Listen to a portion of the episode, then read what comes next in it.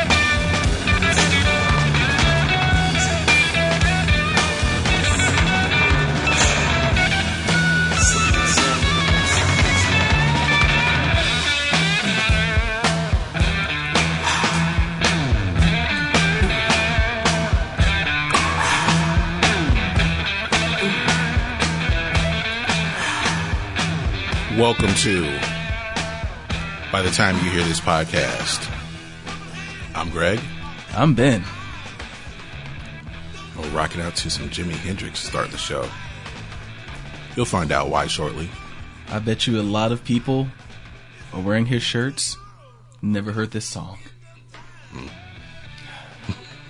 Youth is wasted on the young, as they say. All right, so uh, welcome to everyone listening and watching on Facebook Live. Uh, thank you to all who have been listening and watching on Facebook Live. We we took a uh, another ten days off again, um, but Super Bowl. I'm kidding. I didn't even watch it. I watched this. I watched the second half. I can't. Yeah. Not until the Falcons make it back. Congrats to the Eagles. I guess I'm I'm a Cowboys fan, but there's nothing to celebrate just because everyone in the in our division has a Super Bowl now. Yeah. Like, okay, so Who cares? I don't. I didn't I didn't Yeah. really want the Eagles to win because like I want them to stay winless. But yeah, they got they got their one. I just thought about. Yeah, they were the last team to do it. I guess. Yeah, because everyone else. Everyone else has one. Well, So- everyone else has three, so they still got some catching up to do. Hold on. So what is Dallas is in that division? The Giants, Giants and, and the the- Washington team. Oh, okay.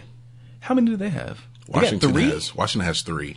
The Giants have four. Cowboys have five. I didn't know Washington had three. I thought they just had the one with Joe Gibbs and um and um Doug Banks. Williams. Doug Doug Williams. Banks is a radio host. I Tony say- Banks is was about to say quarter- Tony Banks is a quarterback, I said Doug Eubanks, but he played for the uh, played for the Ravens. Doug Tony Banks. But Doug Williams. I, I said it again. Doug Williams. Doug Williams. Yes, from Grambling. But um, yeah, he had one with uh, Joe Theismann, Joe Gibbs. okay, He won three with three different quarterbacks. That's like boss. that's what's crazy with him. yeah, Yeah, Joe Theismann, then Doug Williams, and then Mark Rypien. And now he has a very successful racing team, Yep. which I did not know. But yeah, all right, props. All right, Um, we'll be getting to something related to the Super Bowl shortly. Yeah. But uh, to everyone who's been listening and watching, we do thank you very much. And uh, if you want to tell someone how they can get to us, if you're watching us on Facebook Live, you're already there. yeah, you found us. So Facebook, facebook.com slash by the time you hear this. Uh, we also have a website, which I need to update by the time you hear this.com, um, which is a blog style website. You can listen to all our episodes and also click on links and videos to topics that we discuss. Um, that uh, the website and the Facebook URL are spelled with the word "you." By the time you hear this, while you, if you want to get with us on Instagram or on Instagram at by the time you hear this, spelled with the letter "u," because We're upstanding. yes, and not under investigation. You wouldn't understand. Uh, that is also the same spelling for our email address by the time you hear this at gmail.com. You can send us your comments, questions, concerns, show ideas. If you're an independent artist, we will play your music for no charge. Mm-hmm. We're here to promote you. We're here to help you. yeah, we we just like music, man. Yeah. Yeah. That's what we're about. Um, and also, if you want to listen to us on the go, you can download our podcast, subscribe, leave a leave a review. I haven't asked to leave a five star review. leave us a five star review on iTunes or Apple Podcast if you have an iPhone. Be mighty nice of you. If you have an Android, go to the Google Music app. I don't know if you can put reviews on there. I would think you would. I, I don't know. I don't remember. if there's a place to leave a review Yeah, or a leave- rating, yeah, leave one for us there. Yeah. we would appreciate it. quite. You can also listen to us on uh, several other apps. There's TuneIn Radio, there is Otto Radio, Overcast, um, Castbox, Satchel Podcast Player, How is auto radio spelled? Is it like A U T O? oh, OTTO. So it is okay. I kept thinking it was like the Ottoman Empire. So that's Yeah. what I okay. So I Short right. for Ottoman. I was I was right. Let me go back to my list. I am uh I am cheating. Um so iTunes, of course, Podomatic, Castbox, Satchel Podcast Player, TuneIn Radio, Overcast, Otto Radio, and Google Music. That's where you can listen to us on the go and any other uh app uh aggregate podcast app. There was one I tried to get us on. They never responded. Oh. So be it. Well, we don't need them. clearly. All right, so let's get to our music news. Um, Oh, they're not going to see that if they didn't watch us. They're not going to see what I just did. it won't make any sense. you'll have if you're if you're listening and you didn't see the Facebook Live video, you have to you have to watch that to see. For the TV audience. like to send a uh, the uh, condolences and um, a rest in peace to Dennis Edwards, uh, former lead singer of the Temptations. Uh, he passed away. Um, when did this happen? This happened on the third, so uh, the last first. Saturday. Or I had the third. Okay. Oh, I'm sorry. It was the first. First, my yeah. bad. It was the first. So last Thursday, uh, his birthday was on the third. So it was Okay. two days before his 75th birthday. So he was 74 years old. Um, I said, he's um, most notably a lead singer with the Temptations uh, and three different uh, stints. Um, he is known as the guy who replaced David Ruffin, pretty much. That that's his claim to fame, but still, uh, he made a name for himself with the group. They won their first Grammy with him as the lead singer, and um, you know, for people who saw the the mini series, in which we have an episode about that, um, not a not a lot was said. Not a lot. He wasn't uh, featured. Probably it was more about the the classic lineup, I guess you would say, with David Ruffin. Even though when they got inducted into the Rock and Roll Hall of Fame, Dennis Edwards was part of that. So, So for better or worse. so you know he was there. You know he you know he was still a, a major contributor. Um, and uh, I'm waiting to see if you're going to say what I'm thinking you're going to say. oh wait, I don't I don't know what you think I'm going to say. don't look any further. Oh well, of course when he went solo, he's known for the song "Don't Look Any Further," um, which had one of the lowest budgeted videos of all time. To quote Kathy Griffin, they spent tens of dollars on that video. It- it's awful. Go check it out. Yeah. Pause right now. I mean, don't if you're watching the Facebook live feed, don't. But like, If you're listening to the podcast, pause and go watch that video. Don't look any further. Dennis Edwards featuring Siedah Garrett. It's so bad. Just, just the It lowest of budgets. it. The music video for the song has been described as what might be the worst music video ever. It even puts the dots in the middle. so yeah, just go, go go check it out. Yeah, it's really bad. Uh, and the song was also famously um, sampled by Tupac Yeah. for "Hit 'Em Up." Brilliantly, I might add. Yeah. Very well. Um, and there was also some uh, allegations that his wife may have been abusing him shortly before his death. I'm not sure what the um, of any detail specifically with that. I hadn't, I hadn't heard that. He had been uh, battling with meningitis before then, but uh, yeah, there was there's there's an investigation going into was he going through any abuse before uh, before he passed. Um, he leaves. Um, mm, this is interesting. Uh, Aretha Franklin admired him, and her song "Daydreaming" uh, was inspired by Dennis Edwards. Never heard that before. Yeah, I hadn't heard that either. And he was briefly married to Ruth Pointer, um, of the Pointer Sisters, Yeah. and they had one daughter, Issa Pointer. Um, also, another um, other music related news. Another, uh, as you say, this is an actor who passed, but he played on a musical show. Mark Salling, uh, who played Puck on Glee, um, was uh, found dead on January 30th, and his death has been ruled a suicide. Um, he was uh, under investigation, or it was in, in the midst of a, a case in which he was charged with possession of child pornography. Um, And it looked like he was going to. Uh, he actually had entered a guilty plea on December 18th and was scheduled to be sentenced on March 7th, facing four to seven years in prison as part of a plea deal and uh, he had agreed to pay each victim um, fifty thousand dollars in restitution if they requested it. oh wow. Uh, and now the victims will have to sue his estate if they still request it. But the case has been officially dismissed. Yeah, I was going to say I just saw that. That's. I imagine the suicide had something to do with what he was going through. Yeah. I have to imagine it did. Um, so it's uh, it's unfortunate. Like it's sad. Like yeah, I, when I read about all it, like, around.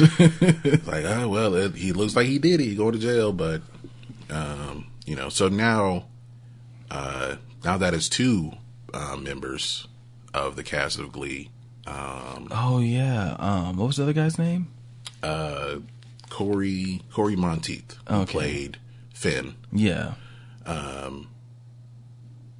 So uh, That's yeah, and they're not. I don't. They're not. The their the deaths aren't connected, but No, uh, no, it's but- they were you know they were uh, two of the two of the male leads on that show. Oh, they were okay. Yeah, I remember Finn. I didn't. I mean, you know, I didn't watch the show, so I don't know much about them. But he looks. Mark Salling looks familiar. I don't remember. He who- was he was was basically Finn's best friend, okay. and Was it Finn gay? Or No. no, no. Okay, I thought one of them was. Finn. Okay, I know you watched the first season with Matt. Like there was I Quinn, watched a lot of it. Yeah. there was like Quinn who got pregnant okay. to where it looked like it was Finn's, but it's actually Puck's, Uh huh. Who was his best friend. Yeah. Okay. Yeah, Okay. that was the kind of storyline for the first season. Okay. Okay. I know what you're talking much. about. Yeah. Um. So yeah. Um. That's it. Yeah, it's Yeah. just a weird situation. No, it was crazy all around. It was crazy all around.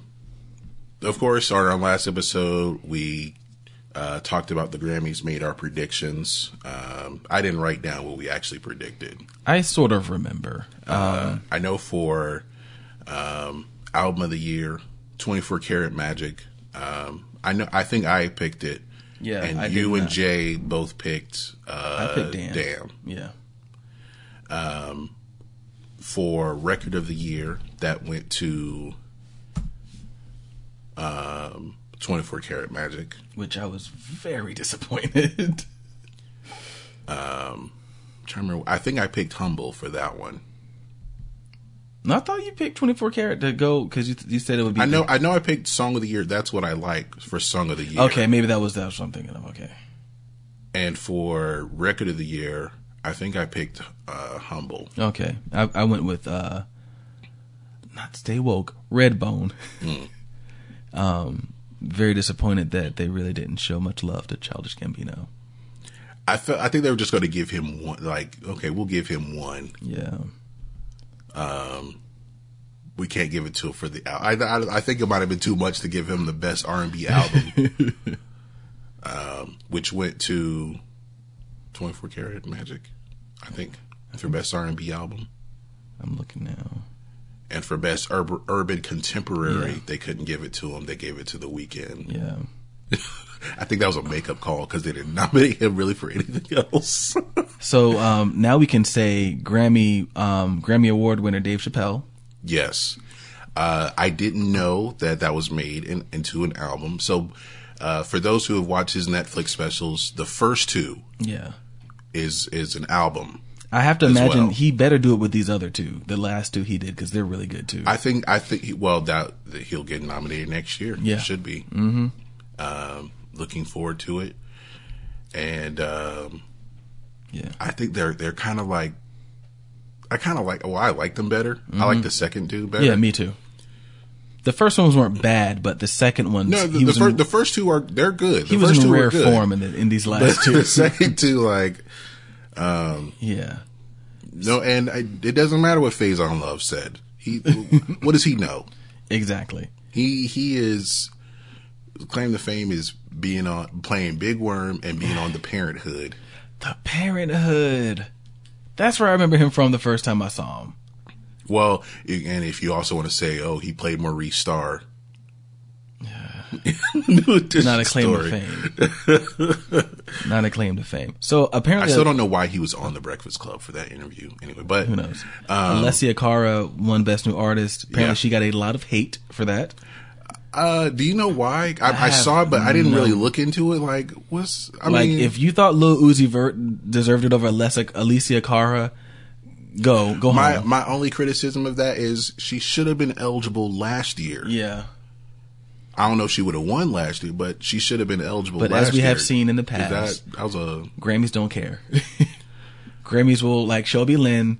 They'll wait till you've been at this for like ten years. yeah, like oh you're seven albums ten years in. Okay, I think I guess you've made it to the public consciousness. Let's go ahead and give it to you. So yeah, uh, I definitely didn't mind her winning. Uh, producer of the year, Greg Kurstin, uh, who produced for um, just a bunch of people. yeah, he didn't really have a one project that he worked on. He was all over the place. Um, uh, I I feel like my prediction for next year is that um, the Neptunes are going to win. for their working work with Justin on Timberlake. yeah, they're back together. Um, their own album. Uh, they are they're they're back. Yeah, So I think they're going to win next year. Um, and they sound Yeah. different. When I heard um, Supplies, I'd have never known that was a Pharrell song. No. that I heard, that, that, uh, changed. They're changed, man. uh, Stir Fry by Migos. yeah, Uh, I didn't know that was. I mean, I, it it kind of it felt like it could have been them, but only because I had heard Lemon already. Oh, okay. Uh, to which they're um, There's apparently like Kendra's like jam. Lemon. Yes. Yeah. She was going hard at that song last week. It's like, what is this? I've never heard that song. it's uh, and I saw a video to where basically with lemon, and they did this with stir fry as well. They took the classic New Orleans bounce Yeah. sound and slowed it down a little bit, and then you know put their own touches on yeah. it. With Rihanna, right? She was on that track, Rihanna. Well, on lemon, yeah. On Lemon, okay, yeah. So yeah, um, any were there any surprises to you? I didn't watch the ceremony, so I don't. I I saw a couple of performances. I saw um, it was Keb Mo and Ked Mo, Keb Mo. he's still around? Yeah, I didn't know that. Okay. he performed with um. Oh, I can't remember the other guy he performed with, but it was a it was traditional blues song, and I like it sounded really good. it's been a minute since I've seen him. Um, I didn't know he was still around doing stuff. Uh, I think it was called Diving Duck Blues. Taj Mahal and Keb Mo. okay. I don't know who the Taj Mahal is. Uh, he's a no, he's a, a blues artist. Okay. Uh, but they performed that on the show, and that was that was pretty good. Um, So I wonder what Yeah. Bon Iver thought of that. Like they have real artists on. I don't. I don't. I'm, I'm not going to get. I don't. I, I, he probably didn't like who was like winning. winning Stop hating. because they Keb Mo and Taj Mahal they won for best traditional blues album. Okay. um, uh, Kendrick Lamar still he swept the rap category. I thought that it was phenomenal He's going to get you, I, uh, you don't normally see that, but he swept the rap. cat. he won all four awards in that Yeah, category. I I think he- he's going to get some makeup awards down the line. I believe. Like I don't think they hate him. I think they're just like we don't want to like we're going to give you all of this kind of like they've done to like Kanye West. Like I think Kanye West has a big award coming. I, I thought Kanye was going to win Album of the Year soon enough, but I feel like on his maybe this last. Well, with with Life of Pablo, he has beef with the Academy. well, that's the thing. I think And now he's not going to win He didn't care. I don't think he's going to get it now because he's speaking out against the Academy now. Um, I think if Kendrick Lamar plays it cool, maybe next album he gets that he wins the award. But like, Well, it, it depends on if like how much he how much it matters to him. Because Yeah. with Kanye, it it really mattered to him to win. and I don't get why. Like I, well, because in the history of the Grammys, only two hip hop projects have ever won Album of the Year. no, I totally get it. I just, I guess for me, and of course it's easy for me to say, you know, doing what I do, not being, you know, in their shoes. I wouldn't like with what I've seen. I don't know if I'd even want the award anymore. Because I've seen who they've given it to, and I'm like, eh, it just don't mean as much to me anymore. Like it's kind of like you know, you know, it's like setting a passing record in the NFL now. No one runs. like it's just like it's not hollow, but it's like you know, come on, man. Like you know, we passed five thousand yards is ho hum now. Like Yeah. Drew Brees has done it four or five times. Yeah, exactly. It's like getting a passing record now. It's like, okay, well, someone else will break it next year. I mean, hell, Nick Foles in his first five games, granted he just won the Super Bowl, you know, power to him, but like he set a record, like his first five games. through like nineteen touchdowns and Yeah. no interceptions or something. Nick Foles, people. Nick Foles, the backup. So I'm just saying, like, you know, winning a Grammy now, to me, I've seen them give it to like such subpar performances and, and, and records and things, and they're all over the place that, like, eh, I mean, if I win one, thanks. I'm not gonna, like, you know, I'm not gonna break the, the Grammy. but, like, I'm really just, you know, unless you're John Mayer, who did break his in half and gave half of it to Alicia Keys the year he won for Daughters because he felt that If Ain't Got You was an equally deserving song. So, word legend has he just broke the Grammy in half and gave her half of it. I'm like, all right.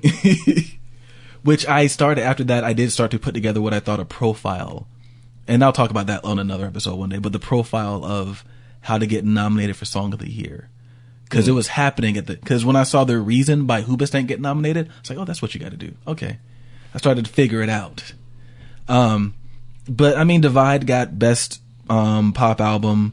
I was surprised that Better Man didn't I win think that was best country call. for um Divide. for not giving him for anything? For not nominating him for anything else. Yeah, and and and the person we're going to talk about in their interview later um, said he's one of the people he feels is making really good music now. So take that for what it's worth. One thing, um, uh, there was a lot of political politicalization, politicization, whatever Mm-hmm. that word is. You know what I'm saying? I got you, bro. I got you. But um, um, a lot of people felt that, and like and like I said, with Bruno Mars, there isn't a lot of depth to his lyrics. no, he's the safe but option. people wanted like something deep and meaningful, like "Damn" to win. Or even what melodrama. because she's she's supposed to be. Hey, I'm just saying, Look, she's supposed to be deep. And look, hipsters. Uh, you got your one, okay? Arcade Fire, you got your one. No, just You'll never, bro. No, they'll never. They'll never be. That's not happening again, unless like unless Radiohead comes up with like a really like epic double album. that that is pop enough. Mm, Yeah, It has It's to not be pop happening again. enough. It's not happening again. like it's not. I'm sorry, it's just not happening again. Like you'd have to have like, like I think Radiohead fans will be mad either way because if they make a great album that's popular and you hear stuff on the radio Mm-hmm. And they just get but- nominated. and they get nominated, but they're still and even if they win, Yeah. they'll still be mad because that album is not as good as Kid A or OK Computer. well, I was gonna say they'll make OK Computer two, and it'll be a double album. It'll be the most epic thing. It'll top all the charts. no, no, no, not not OK Computer Two, Kid B. and then it'll lose to like Beyonce or something. Like it'll lose to just like, and they'll be like, no, No, no. See, it can't it can't lose to Beyonce because Beyonce it's going to be someone. It's going to be Taylor Swift Oh, or God. it's going to be Adele because Adele would, like that she- actually might make me mad. She cut her break. She cut her ten year break in half. she made another album. so what? She would what should be what thirty two? That's the name of the 30. album. It'll It'd be thirty. It'll be thirty. but uh, it, um, there. I think that um, the like, well, like I was saying before with with Bruno Mars, the Academy was thinking safe. Yeah. It would have been too much. It would have been much of. It would have been an uproar if Kendrick Lamar had won. I would have wanted him to win. I think a lot of people would have it'd be an celebrated that he won because it was- But I think it would have been an uproar because of of um. We had a number one single. I think. I think if any album's gonna win by him, it's that one. But people will be looking at Kendrick Lamar politically, or they'll look at Jay Z politically Jay Z, I could see. Yeah. because they have, in a way, opposed the president. And what's one thing that was weird is that um, Van Jones has a TV show now, and on his first show, he had Jay Z as a guest, and Jay Z called Donald Trump the superbug. But other people came back at him like, "Oh, this is coming from the former drug dealer." Like, everyone knows Jay Z is a former drug dealer. No, you- he, he, you know who he raps that? about it all. His I know Tomi Lahren. Yeah. She said, I don't. Uh, Oh, and she listens to Twenty One Savage. uh, I don't take anything she says serious. Go somewhere, Tomi Lahren. I hope she's listening. Some other people said it too. Some other people. Okay, I was said gonna say, too. I hope she's listening. I, Um, some other people said like made reference to Jay Z being a drug dealer. Yeah, we all know Jay Z's a drug dealer. Is he dealing drugs now? and I'm pretty sure Donald Trump was a drug u- drug user. you don't tell me that dude didn't do coke in the 80s. Every rich person did coke in the 80s. In the eighties, In the 70s. last week. Last week. and let me tell you something, people. This might shock you, but Trump was a rich man in the 70s. I, I know, I know, I know, right? You didn't see that, you know? Like, yeah, he was probably, when he met Ivanka, not Ivanka, but when he met Melania. When did he meet mm. Melania? I know they got married in like 2004, 2005. Yes, he he probably met her doing. I'm, I'm gonna stop. I'm gonna stop. I know their their anniversary was recent, and you know the get- talk shows talked about it. Don't want to get put on a list. Yeah. Well, the, Donald Trump was born rich. He was born rich. No, I just don't want to get put on like an FBI watch list. Oh, okay. I ain't trying to get that noise. Remember, he got that small loan of a million dollars to start his business. Anyway, The uh, fact that he had the, the nerve to say that it was such a small loan, like the smallest loan ever. of all the loans, it was the smallest. but um, I think it would have been looked at. Uh, well, Jay, the, on that show, um, uh, he said he called Donald Trump a superbug, and then we were saying like, well, he's a drug dealer and he's uh, he cheated on his wife, and we know that already. But that doesn't mean he it can't have an opinion. And Donald and Donald Trump didn't. Yeah, like come on, y'all. I believe the term is uh, physician heal thyself. yeah, yeah, physician heal thyself. Yeah, we'll go. We'll go with that. Yeah. Oh man, It's like I am rubber, you are glue. Everything you say is was about you, was about me, and it's about you. It's just like, yeah, go ahead. I mean, whatever. um, Any other any surprises to you from the Grammys? Nah, just that the Better Man didn't win um, Country Song of the Year. I really thought it it had a shot. Um, other than that, I feel like everything was kind of chalk. One thing I wanted to ask you about, uh, and more of the politicization of the Grammys.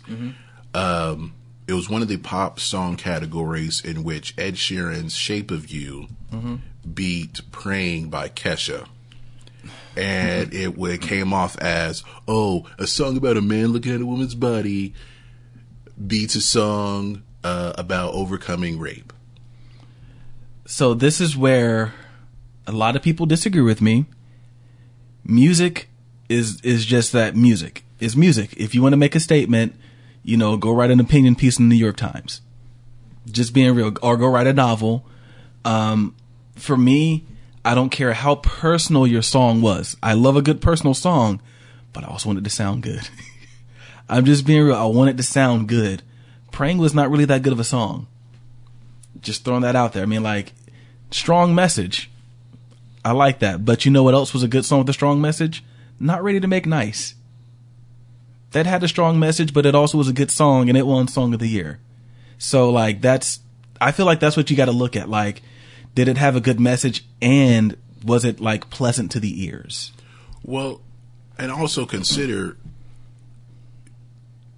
are Grammy should Grammy voters consider uh, the social climate with music? Depends on the statement you want to make. I feel like some years they might. That's the thing. Should they be trying to make a statement? No, it's not their job. You made the statement by The making end. the There song. The end.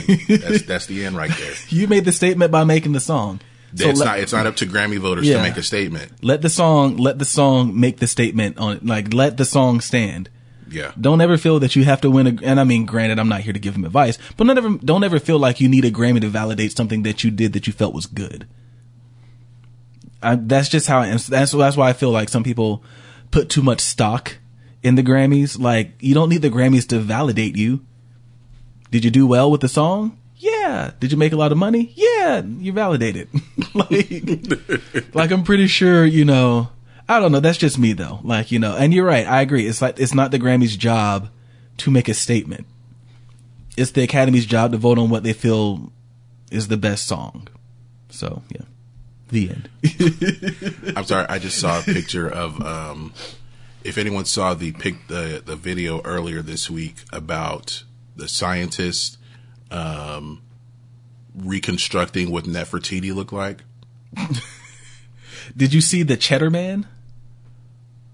Did you see Yeah, that one? Yeah, the I saw- black dude with that blue one. eyes. And someone's like, run and tell Trump that he came from a black person. Because it's supposed to be the original. And it was just like, um, we came from black people. I'm like, I've, I, I thought that was common knowledge.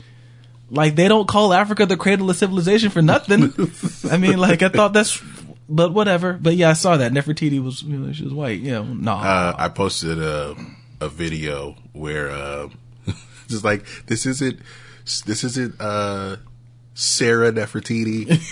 this isn't Jenny Nefertiti. What was um, God, what was her name that played um? No, I can't think of it from the movie that played Cleopatra. Elizabeth Taylor. Yes, Elizabeth Taylor. I was going to say Eartha Kitt, but like, no, that's Catwoman. Elizabeth Taylor. N- no, I do have a feeling like there's going to be a Gods of Gods of Egypt sequel with like Jennifer Lawrence or Emily Blunt as Nefertiti. yeah, they're the hot actresses right now. And if that happens, we as black people are um, we are obligated to burn down every movie theater that plays. no, it. you no, you get even. Um, let's make a movie about World War II. Winston Churchill is black. Adolf Hitler's a light skin.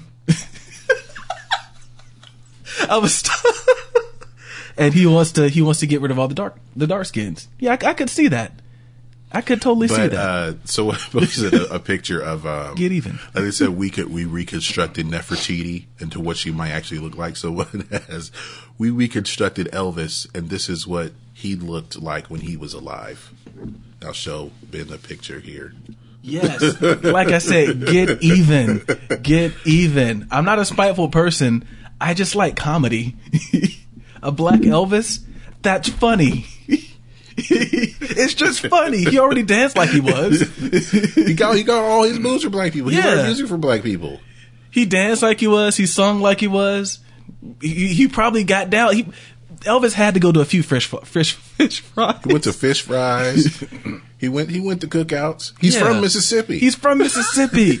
There he were black probably liked around. catfish. so yeah, why not? You know, for all we know, he might have had an Ligo. I'm gonna stop. I'm gonna stop. I'm gonna stop. This is kind of gone left, but no, that's funny. Like I say, get even. Like that's funny as hell. Elvis is, Elvis is a black man. That's hilarious. but um, that's kind of a preview of our of our main topic. But anyway, um, so uh, back in our days, when uh, there was new music out, we would go to the music store or any place that sold music, and we would buy the music. Um, then they came on these uh, nifty little things called compact discs. What's the last CD you bought? That's what I was going to ask you. Can you remember? the last CD I bought? I really think the last CD I bought may have been like 10 years ago. Wow. I cannot remember the last CD I bought. And it was, um, I know it was the Incubus album. The one that had, uh, Anna Molly and Dig on it. Okay, that was Light Grenades. Light Grenades. Light Grenades. That was the last CD I bought. God, it might have been further back from me. I really want to think I might have been in high school. It might have been Love Is Here by Starsailor. um, it could have been February Son by Oleander. Like it was a long time ago. Cause then I got a CD burner and like that was, it was over. Yeah. And we were using Kazaa and Yeah. Ares and LimeWire. I was looking to see when something like Human came out. That was 2000. so I don't know. It was was Fuel. Yeah, yeah, Fuel something like human with hemorrhage in my hands, and I, I had that CD. yeah, I remember you said you got a radio contest, Yeah. right? Yeah, yeah. It's, I mean, it's been a long, long, and and I mean, this is for myself. I'm pretty sure I've bought other people's CDs, but for myself, it's been a long time. Yeah, and now Walmart, not Walmart, they still have CDs, but not Best Buy. Yeah, so Best Buy will no longer be selling CDs. Um, yeah, Smart, smart move. I mean, at this point, it's just taking up space. Um, you need that space for things that move, you know. So why have CDs in there? And I mean, I, I felt like they're like trying to give them away. Last time I was in there, like they were so cheap, and so you got to imagine if they're like insanely cheap and people still aren't buying them, you got to go. Like you got like now you're just you- you're taking up which you know like five ninety nine. and I imagine pretty soon that might happen to Blu-rays because they're insanely cheap now. Like you can get a Blu-ray for like eight bucks. So like, how long to like, man, forget this, get them out of here. Sell like cards for digital downloads.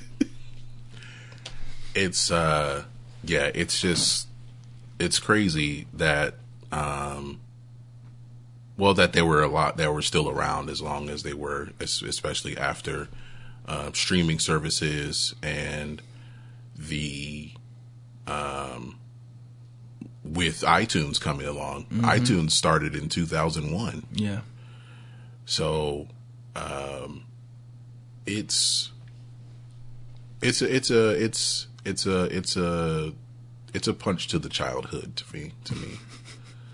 Um, but it was what else is Best Buy going to do? yeah. Just sell electronics. That's that's what you're known for.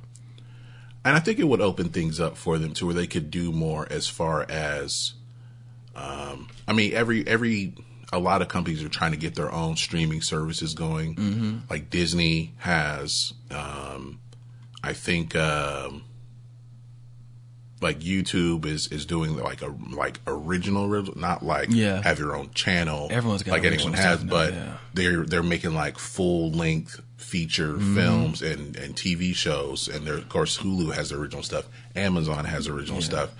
Uh, Best Buy could do something as far as music goes, but mm, they're probably a well, they're about seven, eight years behind. Yeah, I couldn't imagine like like the Best Buy record label, yeah. like rappers yelling BB Records, like Future episode, just so we can reminisce on all this. Uh, we have to do an episode about Empire Records. oh yes, yes, like is there like a I don't know, like indie week or something? Like that's such an I feel like that's like that'd be a part of like indie month. Like just talk about like I don't want to say crappy. I don't want to offend the indie listeners because they're really sensitive. But like you know, just like overrated indie music that people just think is good because it's indie.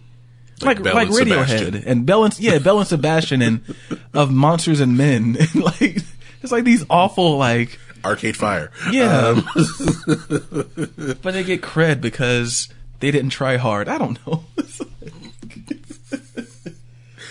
Um, okay, well, we got we got to get back to this. Uh, Sebastian.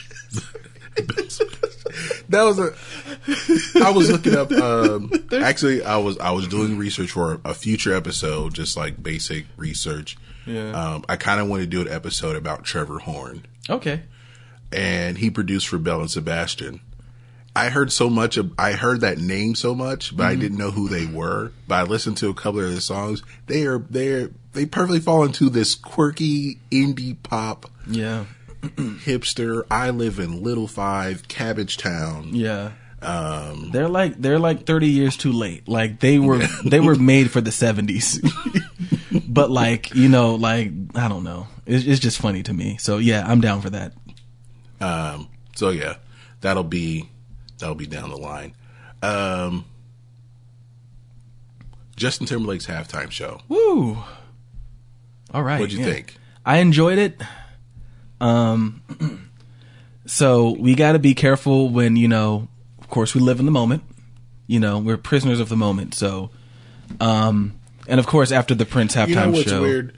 People are prisoners in the moment both ways. Yeah. To where something's like, this is the best Worst. ever, and Yeah. this is the worst ever. And that's where I was going too. So like after the Prince show, a lot of people are like, this is the best ever. Pump the brakes. Let's wait. Let's like give it a year or two to marinate. Went back and watched it. Okay, yeah, it is one of the best ever. It's really good. I put it up there with Michael Jackson's. It's really, really good.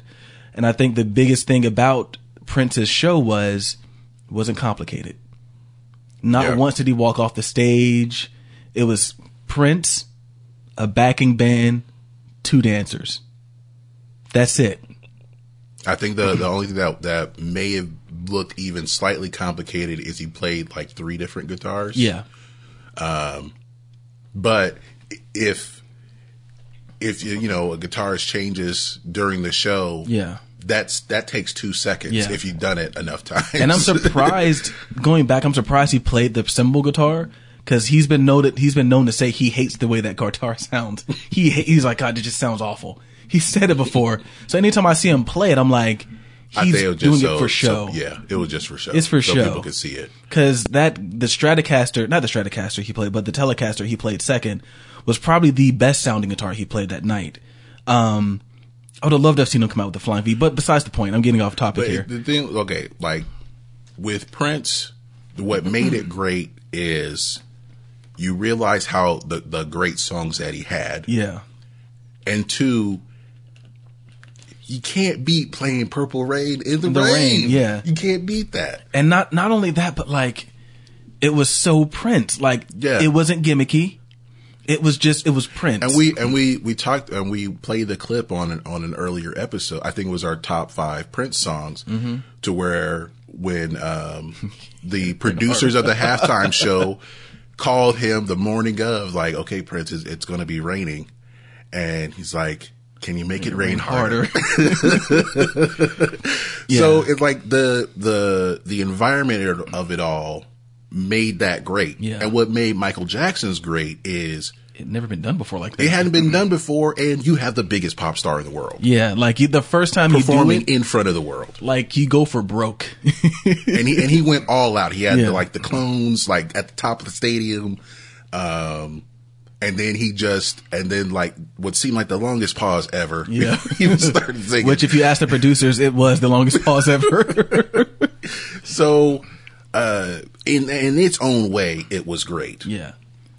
And so with this show, it wasn't the best I've ever seen, but it definitely wasn't the worst, as many people have said. It was basically you have you know one of the biggest pop stars in recent memory, and he comes out and he does his songs, and he does them well. Like he he, I didn't see any any mess ups or anything like that. No, I mean, I I thought I felt the sound was a little off. Yeah, and I think that's just because of what they're trying to do. Yeah, I mean, it's pro- it's there are probably some parts of the show that are like it, the way we see it on TV is way different than what Yeah. anybody saw in the stadium, and he used the whole stadium. He that's did. that's one part I liked. He used the entire space. Yeah.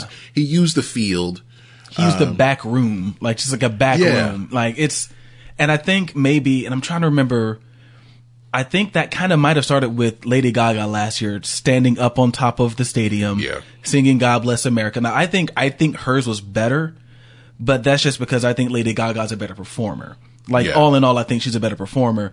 But with her singing "God Bless America" with the uh, with the drones, you know, forming the flag, and then she bungee jumps down onto the field. And I think they were like, "Hey, let's go with this."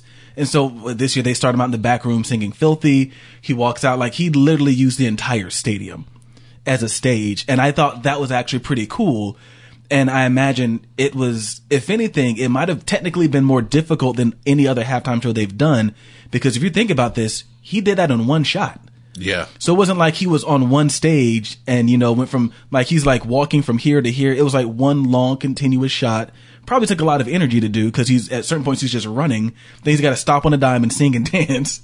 And then he's got to get to the like after the Prince tribute, he comes down from the stage off the piano and he has to basically get and I'm sure it's timed because you're what you got like what 15 minutes maybe to do your show. max. Like- but you but you get 15 minutes probably for your whole the whole slot. yeah. but you probably need to do it in like 12 and a half, 13. Yeah. And so, as a matter of fact, I think 13 was the, the exact time on the YouTube video from start to finish. So he's got to hustle it from like one side of the field where the piano is, get down while singing the beginning words to mirrors, time it perfectly, get on the stage, and start the song. Consider that. I, I, I uh, if you listen, to, I'm, I'm a producer, co-host of a show called Sports Roundtable. Uh, uh, you can also subscribe to that on Apple Podcasts or listen live um, every Wednesday night, 7 to 9 p.m. on srtradio.com and thereal1100.com. But anyway, um, I said that he tried to do all his songs. Yeah. that felt like 30 songs. but um, also consider that he has to know like he didn't do like whole songs No. he did snippets of songs like this song we're doing the first verse this Yeah. song is just the bridge this song we started the second verse so you have to know where all the um all his lyrics are going Yeah. um and all the choreography Yeah. and all it, and consider all the technical stuff that went with it Like the blocking alone yeah would have to be difficult. I mean, Like- it's it's something that like that's why they have to announce it in like October. Because I would definitely say, from a gotta- technical standpoint, put it together and it was that. probably one of the more difficult shows to put on. Because you could tell by the end of it I, he looked like he was like man. Like this was hard. I think because the funny thing is like because when I I watched it um, on YouTube from YouTube, yeah me too. I didn't watch it live, but I thought that when he did mirrors, it's like okay, this is the end, yeah and then it stopped. And it's like okay, that was that was pretty. And then he came, we can't stop doing. it. Like, Yeah. oh, he had to keep going. Going, yeah. I felt that's why I felt like he did like thirty songs. yeah he just kept going and so I, I mean if you really think about it like very difficult from a technical standpoint but i think uh, but i think also that might have hurt it a little bit because he was trying to do so much he wasn't able to just do like a few things really great um, what um, a part that I did like is when he did suit and tie with the mic stand. Yeah. uh, I thought that was pretty cool. Although shout out to Chris, he said he was cheating, and Usher does it with the real mic stand. he was like, "That's cheating." Usher does it with the real mic stand. I'm like, "Wow, well, they didn't want to mess up." Well, I yeah, But- like he didn't want to like to like fall over or he'll like trip on something. yeah. This is the Super Bowl. This ain't just a show, Uh, Yeah. and like you know, This scene around the world, you don't you don't want to mess up. This is not a Tuesday night in New Orleans. you Like, saw how many is- memes came up when Tom Brady dropped that pass? Oh, that was so funny. I saw Like a to- thousand memes, like five seconds after that happened. Oh, that was great. That was great. But um, I think that uh, I, I, I I think what would have helped Mm-hmm. is I, I well one if you saw Lady Gaga do it with no features, yeah, she did. he did it with no features. But it, I I don't have a problem if you have features. Like I was I was hoping Janet Jackson or NSYNC would show up. I was definitely hoping for NSYNC. Yeah. Uh, that would have made it more complete to me. That's why I mentioned the the sports roundtable because that that's why I said it would have felt more complete to me if Janet or NSYNC was there. Yeah. To Lady Gaga's, like, to be fair, she doesn't really do a lot of features. She's only got really two famous ones I can think of that come to mind. One is Beyonce, and And the Beyonce was there the year before. So Yeah, and the other's R. Kelly, and they're not letting him anywhere near the Super Bowl. so, like with, Ju- but Justin has like he he has a lot of features. Like he he could have brought out the clips if he really wanted to. He could have brought it NSYNC. He just did a song for Timbaland. Stapleton. He could have brought Nelly out Furtado. Timbaland. Yeah, he could have brought out a lot of people, but Pharrell, Pharrell, yeah. um, he has it. well, he had to be with Beyonce too. I was expecting to see the girl who sung the background vocals on "Rock Your Body." I thought she was there. I thought I heard her, but it was just a recording. I was very sad. Oh, Yeah, so that would have been didn't have time cool. But I think what's part of it is that um, you have to. I think the artist has to pay to be there. The NFL does not pay the artist to do the So halftime show. I know at one point they were trying to get them to, and everyone bucked at it. Basically, what they wanted them to do was to give them um, a percentage of the proceeds they made after the performance from album sales and things like that. the NFL wanted that. Yeah, that's what the NFL wanted, and a lot of artists were like, "Nah, nah," We'll we'll just produce the show ourselves. because a lot of yeah, a lot of artists started basically like rejecting them when they said they wanted to do that. Like, who's going to do that? Like, nah, and that's kind of how the NFL is. Like as far as too like for their britches. Like, they, well, no, well, to where they try to get, they try to make money off of things like nine year. It started nine years ago, where you see the uh, presentation uh, pregame Of with the the, national and anthem yeah. and the colors and the flying jets. The military pays the NFL to do that. that's where your tax dollars are going. So of course the artists would pay the. So of course the artist would want uh, the NFL wants the artist to pay them. Like, yeah, you can perform at our show, but you got to pay. Yeah. Hashtag Alan Freed. But Yeah. um, yeah, I I'm I'm glad the artist didn't want that. Like, oh, you're not you're not getting any of my money Yeah. from people buying my music. Yeah. No, Wait no, a minute. No. Like, so, but I do think but to do this this little 15 minute show, yeah, we'll we'll pay Yeah. to do that. We can do that. I do think we've been a little spoiled though. Like we we got Michael Jackson, we got Prince, we got, and I know you probably don't feel the same. We got Tom Petty. I loved that one. I don't remember Tom Petty. I don't think I watched that one. It was it was just it was like I don't. I, I feel like it was kind of like one of those. I think that was that just was watching I, him play. I probably skipped that Yeah. because of the Who and the Rolling Stones and Paul McCartney. no disrespect to the Rolling Stones, but that was just it. Just wasn't that good. They're How you gonna have it in Detroit and nothing Motown related? they're too. The Rolling Except for Stones Aretha. just- Fra- well, Aretha Franklin was isn't wasn't even on Motown. She did the national anthem that year, I think. they're too they're just I, they're over the hill man. Like and they don't need the money. I've seen their net worth. They don't need so at this point they're doing it for fun. And i don't want to stop anyone who's doing something they love but stop it. Like you're too old. You're too old. And like honestly let's be real. Like out of the old guys as we've called them that did it like nowhere else no and no unless janet jackson shows that nipple tom petty never plays the super bowl. He's just not big enough um, it was a nice nod. You know, Bruce Springsteen probably doesn't play the Super Bowl. Maybe if it's in like New York. Definitely not the, the Who. Who, the Who Where only play. two of them are alive. I, w- I could see Led Zeppelin playing it before the Who. Like that just was weird. Like it was just I I to this day that's one of the ones I don't I can see the Rolling Stones. They're they're they're legends. And the Who to a degree are, but they're not the Rolling Stones. Like it just the Who just did not make much sense at all. And it you're right, it had to be the CSI connection. It Like was on CBS. They played all the themes from CSI, like it just did not make much sense at all. and it was just it was just Pete Townshend and Roger Daltrey Yeah. on this big stage, and that had all these lights on it. Yeah. And but but then we also got we got Prince, and you know we got spoiled there. We got Bruno Mars, who came out like he had something to prove, and we got spoiled there. We got Beyonce, got spoiled there. Mm-hmm. I wouldn't say we got Coldplay and got spoiled there, but they the But got they the show got, got stolen. they got upstaged. Yeah. by, they got upstaged by Beyonce, and some people would say she got upstaged Staged by Bruno Mars, who had something to prove. who was like, "Oh no, I'm not a rookie. Nah, bruh, I've been here." I, Bruno Bruno Mars is the only surprise halftime performance to me, only because three years ago no one had ever heard of him. yeah, yeah. And then what's he doing the next year? Oh, I'm headlining. Yeah. Oh, here's my friends, the Red Hot Chili Peppers. You, you might have heard of them.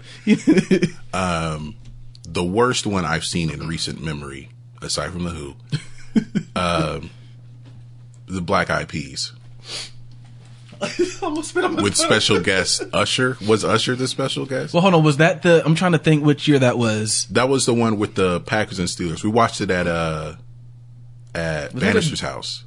That wasn't Darren. You mean Darren? Was that Darren's house? Was that right? I know Darren the- was there. Yeah, was that right after the allegations because we kept making the Ben Roethlisberger jokes? We probably did. Yeah, I think so. Because I think. Oh yeah, it was. It was at Darren's. It was at Darren's place. Because I ate a lot of pulled pork that night. it was really good. But yeah, um, I, I guess that's when I put out of my mind. I forgot they did it. yeah, Black Eyed Peas did a ha- did a Super Bowl halftime show with special guest Usher. Flavors of the month, man. like they played every show like it was their last, and I'm pretty sure they And I think now one. they they put out a song. I I know they put out a song. I don't know if they made a whole album without Fergie. Like they're back to oh pre pre uh, Fergie Black Eyed Peas. That's what it sounds like. Oh boy, okay. I think for me the the worst one was likely um, the the the one where it seemed like everyone barfed. Um, the one with um, NSYNC and Britney Spears and Oh, yeah. MTV produced that one. Yeah, and, that's why it seemed like it Yeah. had ADD. Like it was just it had Aerosmith, Britney, NSYNC, and Nelly. oh god, I forgot about that. and it makes me sad because Aerosmith deserves better, and I'm sure it was a cash grab. Yeah, because I think the headline was supposed to be Aerosmith. I, it had to be a cash grab, and they were just like, "Yeah, I mean, yeah, we'll do it." Can NSYNC come too? I, I, I guess. All right, what about Britney Spears? Like, what the? All right, all right guys, calm down. Oh calm wait, down. you know what? We need a black guy. Uh, how about Nelly? Did, you guys, what? Are you still friends with Run DMC? No, we need someone hip and fresh. How about that Nelly? That Nelly character? You Let's know, get he wears the band aid. Yeah. and at, Aer- pretty soon, Aerosmith's like, I, Joe Perry's like, we didn't sign up for this. Who's what's the Nelly?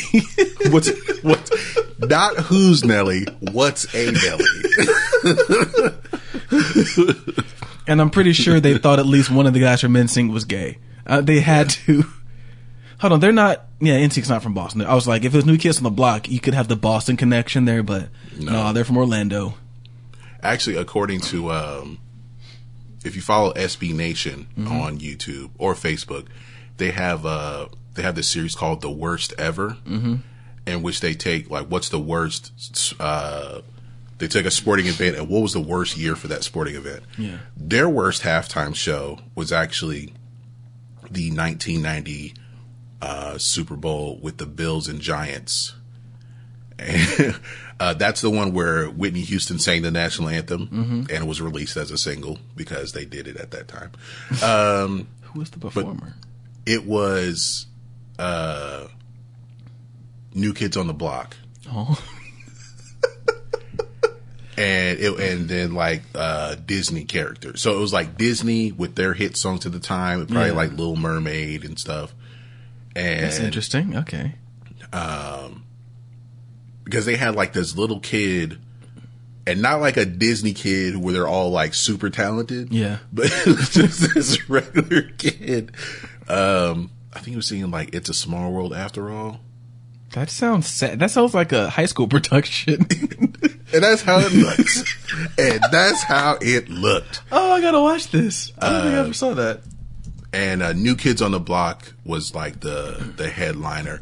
And the funny thing about it was, or then they had like some players come out, like some current NFL players, like Warren Moon, who was still he was still playing at he was playing at the time, of course. Yeah. But they had him come out there like, how you gonna have Warren Moon like that's the closest Warren Moon ever got to the Super Bowl. is that he gets to be part of the halftime show. But the funny thing about it was is that um in some uh it wasn't shown live. Uh it was there was like some news reports because of the um uh the troops being in were they in Iraq at the time or in Kuwait possibly but it was during that time and uh, they they went to the news. I think it was on ABC. They went to um, Peter Jennings uh, to do um, to do a report during during halftime, and then in some markets it was shown after the game. Oh, the wow. halftime show came on after the game, but it was still it it still looked it still looked bad.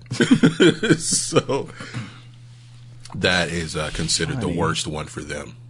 But recent memory for me is Black Eyed Peas, just because it's like I think it was more the energy of the crowd. Like no one wants to, no one wants to see you. No one wants you to be here. This is funny because it's on. Um, if you look on Wikipedia, they have it year by year, and their set lists. Mm, So they did "It's a Small World" after all. That was the little slash kid. We Are the World slash I'd like to teach the world to sing, which I hate that song with all my heart. I'll tell the story why later. step by step, That was that was New Kids on the Block. yeah. This one's for the children. Yep, New Kids them. on the Block and children, and then I guess they ended with "It's a Small World" after all. Again? yeah. The airing of this halftime show is delayed until after the conclusion of the game due to ABC News coverage of Operation Desert Storm. There you go. Wow. And I totally forgot in 94 when it was here, Clint Black, Tanya Tucker, Travis Tritt, and the Judds. Who who performed like after Prince? Who uh, after Prince? Who were the performers? Let's see here. What year was Prince? Prince was two thousand seven. 2007. All right. So, all right. So the year before was the Rolling Stones, which you mentioned in Detroit. Nothing. They only played three songs. They must play the whole song. Yeah, they, pl- they played played the whole "Start Me Up," "Rough Justice," and "I Can't Get No Satisfaction." I'm surprised. Okay, whatever. Um, all right, and then after that was Prince, the FAMU marching band. Um, after that was the Tom Petty and the Heartbreakers, who only played four songs. They play their whole songs. Yeah, American Girl won't back down, free falling, and running down a dream. Um, Bruce Springsteen and the E Street Band, only four songs. I guess that's when they're like, just play the whole thing. It's fine. Yeah. Um, ugh. after that, 2010, The Who. No disrespect to The Who. I like The Who. Two of them were alive. But not that Who. Um, after that, 2011, The Black Eyed Peas, Usher, and Slash. Yeah, Slash was there. Yeah, uh, and that's when it started going back to like playing because there's like one, two, three, four, five, six, seven, eight songs. Close with Dirty Bit. Oh yeah. Uh, oh, I forgot about this one. Now this was when it got kind of got wild again. And who sponsored Bridgestone? Um, Madonna, LMFAO, Oh, yeah, Cirque du Soleil, Nicki Minaj, M.I.A., CeeLo Green, Andy Oh my God, Lewis. what? Yeah. This is all in one show. Yeah, all in one show. And then featuring the Avon High School drumline, Center Grove High School drumline, Fishers High School drumline, Franklin Central High School drumline, Southern University Dancing Dolls, and a 200 choir, person choir consisting of Indianapolis locals. After that was Beyonce and Destiny's Child. Um, And then- then Bruno Mars. yeah, Bruno Mars and the Red Hot Chili Peppers, and then and this is funny. We we need to talk about this one day. The Katy Perry show, um, the Shark, apparently like Shark. has been interviewed like several times, and apparently he felt that it was just stupid. Like he had like a, a moment of clarity up on stage. Is like this is just dumb. Like he's a hairdresser now. Like he's not a dancer anymore. Just had a moment of clarity, and he was like, I was just I'm just gonna play a character, and so he just went rogue. Um, but yeah, that was Katy Perry, Lenny Kravitz, and the return of Missy Elliott. Um, after that was Coldplay, Beyonce, Bruno Mars. Mark Ronson was there. Uptown Funk. They Okay. played Uptown Funk. After that, of course, Lady Gaga, and then this year Justin Timberlake and the Tennessee Kids. That's his marching band, right? Or his That's his backing, band, band. the Tennessee Kids. Yeah. So, yeah, And apparently the rumor was that he tried to he wanted to get he wanted Jay Z or Timbaland, Pharrell, Mm-hmm. uh, NSYNC reunion, and they all turned him down. Oh, if he could have done Suit and Tie with Jay Z, that'd have been cool. I don't I don't know if that was the case though. Or Holy Grail. Oh. if he would have opened with that, best show ever. I'm losing my mind at that point. I just to hear that man. Oh God, they they come out in all black. Oh man, that'd be awesome. Um, okay, we've we're we're an hour in. Are we really? Yeah. Oh wow, I'm having fun. yeah, yeah. Let's let's keep it going. Um, all right. The last thing we'll talk about, and then we'll get to your earworm of the week. It has gone viral. The the first 84 year old man to go viral uh, that I know of, and of course I'm talking about Quincy Jones. I was like, what are you talking about, man? oh this yeah, the- interview the with greatest- Vulture, Whew. man. Um, this is uh, I now like uh, I, I when I read it, I saw a Netflix documentary. It's like, oh, we got to do an episode about Yeah. that when that comes out. And if it's anything like this interview, Yeah. it's gonna be amazing. Yeah. So the thing that stands out the most for me is what I've been saying for years and years and years and years. And this is how I know Greg knows me. Before I even read the interview, he texted me a picture in which Quincy Jones is saying, Paul McCartney's one of the worst bass players ever heard. And that the Beatles were horrible musicians. The Beatles were horrible, horrible musicians. Why do you think Billy, like, no shame to Billy That's why Preston? I mean that's why they needed Billy, Preston. he wasn't the fifth Beatle just by accident. that's that's that, that that's what made me happy. 'Cause I was like, finally, somebody of like of note, someone of importance said it. What were your first impressions of the Beatles? That they were the worst musicians in the world. There were no playing of the world. Paul was the worst bass player I ever heard. And of course he was because you played with good bass players. Just- and Ringo, don't even talk about it. And then he talks about when Ringo was trying to put down like a simple four bar. It's that he said a Yeah. four bar section? and he couldn't do it, so they sent him off to go drink. And they brought in a jazz the jazz drummer, Ronnie Verrell. And he did it in like like that. And then he said Ringo came back in and listened to. He's like, oh, that, oh, I guess it doesn't sound so bad anymore. Because it wasn't, Was it you. like, jeez, like, so oh, yeah, God. and like you know, like credit to to George Martin. How did he get through it? like, how did he? Quincy Jones is talking like, how, how, how did this happen? How do you not rip your hair out? How do you get through this? And he's probably just like all the money I make. he just pulled out a wad of cash. Yeah. It's all about this. yeah. that was so funny. Yeah, that was definitely one thing that stood out me to me. Um, yeah, I, I knew I knew Ben would uh, get a kick out of that. Um, he, with uh, he was he was very honest about Michael Jackson. yeah. More so than I thought he would be. Yeah, uh, the interview asked him, "You worked with Michael Jackson more than anyone he wasn't related to. What's something people don't understand about him?" And he said, "I hate to get into this publicly, but Michael stole a lot of stuff. He stole a lot of songs. Uh, example he brought up was Donna Summer's "State of Independence" and Billie Jean. Um, I played that song earlier um, before we started. And Ben, what did you think about that? I mean, it's you can hear the similarities, but I was like I said, I want to hear it through 1980 ears because like hearing it now, that bass line, that type of bass line's been done in so many songs. Like I mean, hell, I think about um, even though it's not an exact replica, but I think of Hella Good. Like it, it has a similar sound to Billie Jean. There's so many songs, so it's like it's it's hard to really hear, but you can hear the way that it's played. You could definitely hear that like they're related at least. So where uh, the interview is on vulture.com and uh Yeah, you search Google it. Quincy Jones, It comes up, yeah. it'll come up. So it's on vulture.com. Um was another uh Oh, uh, he said, "What about outside of music? What's misunderstood about Michael?" He said, "I used to kill him about the plastic stir." I, I can imagine Quincy Jones talking. He's like, "I can just because he he's he's a he talks like a beatnik hippie kind of. He's just killing about the plastic surgery, man. While he's like smoking a cigar or pipe or something.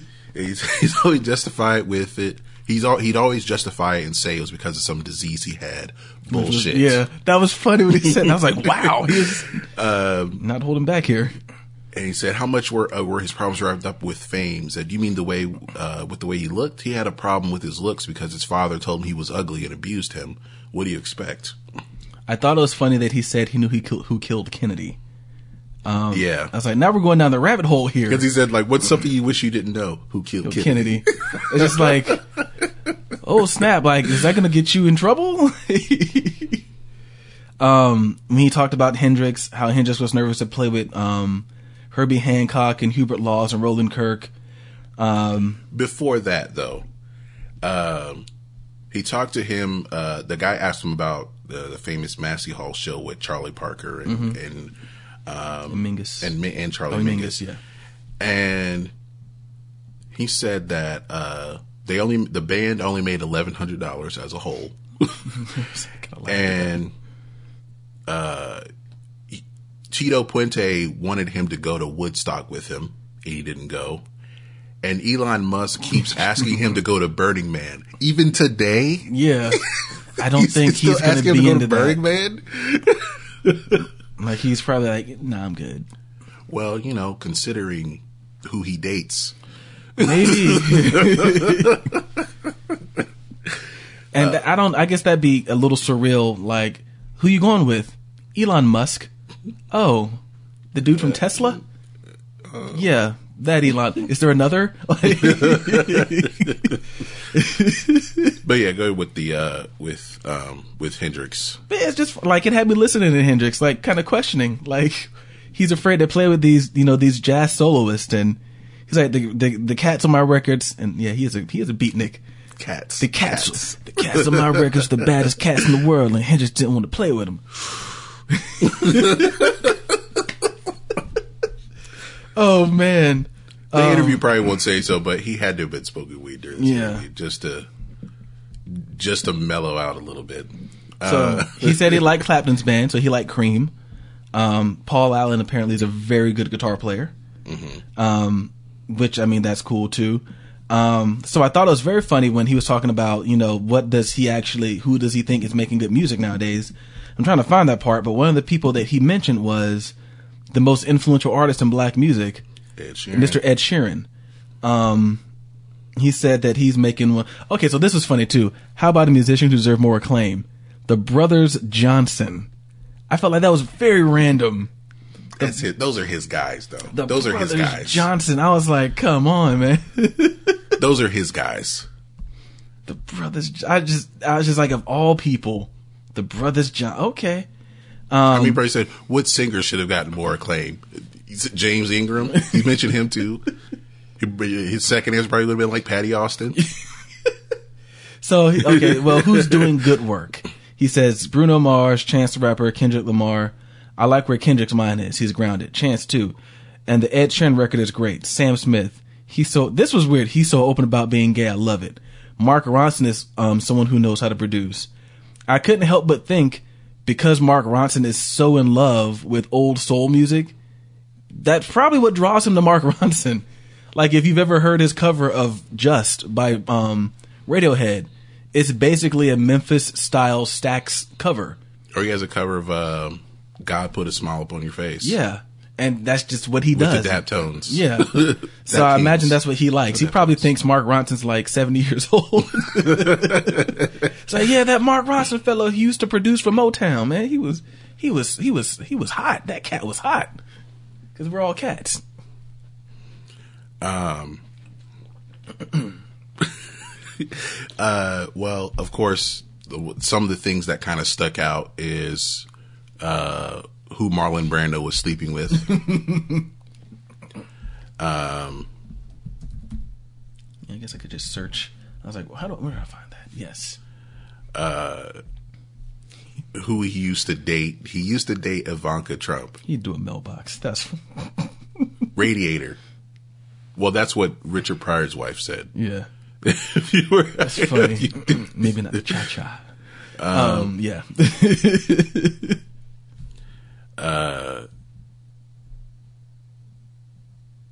What was another another one? Well, yeah, he said Paul Allen was um uh Paul Allen's a good guitar player. I was thinking he's like he's got to be better than James Dolan. oh God, with Jimmy and the something, Jimmy and the Yeah. I can't remember what it was. Straight shooters. Jimmy and the stupid. Jimmy and the sell the New York Knicks.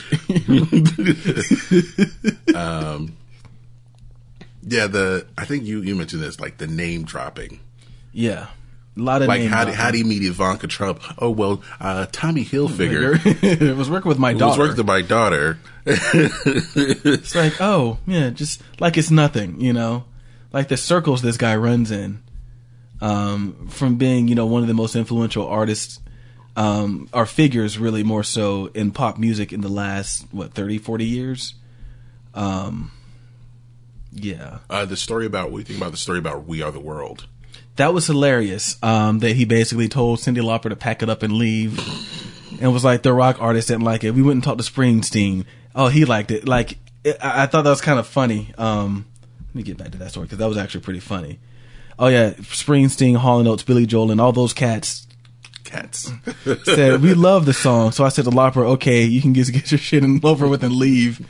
she was messing up every take because her necklace, her bracelet was rattling in the microphone. That would be annoying. That probably drove him nuts. He's probably like, take 10. Because they're like they're you got all these people Yeah. trying to do this all in one night. It's it's after the Grammy, so it's probably late. you can't get, and you can't get it done because her chains keep rattling. Get out of here. like I just, Yeah. I would imagine that's something I feel like Kesha would do now. Like if they do Other World, Kesha would be there with her chains and necklaces and stuff, rattling, and and whoever the hot producer is, be like, "Oh, come on, just just just just just, just take the chains. Bright when they did the uh the 25 year um remake, Mm-hmm. they they put some rappers on there, which that's why no one talks about that version Yeah. that much. Um, I like the Canadian. not that there's something better. anything wrong with rap, but to like, oh, let's put some rappers on the We Are the World remake. Why? For what? Yeah. Um, and uh, what was another one? Uh, talked about Coltrane. um Said Oprah would not be a good president. We don't need a celebrity. No, I think everyone. I think basically everyone, after they kind of came down from their high, it was like, "No, wait, we we tried this already. We it nah, we're good. Although we like her better, we tried this already. we don't. Let's not do it again." I like that he said that U2 is not making good music anymore. Somebody needed to say it. U2 just needs to stop. just stop. It's cool. What was their last good album? How to Dismantle an Atomic Bomb. Was that any good? That had uh Vertigo on it, right? Yeah. Yeah, that was it. That was the last good one. Yeah. Or All That You Can't Leave Behind. I think that was before that, wasn't it? I think so. Yeah. Yeah.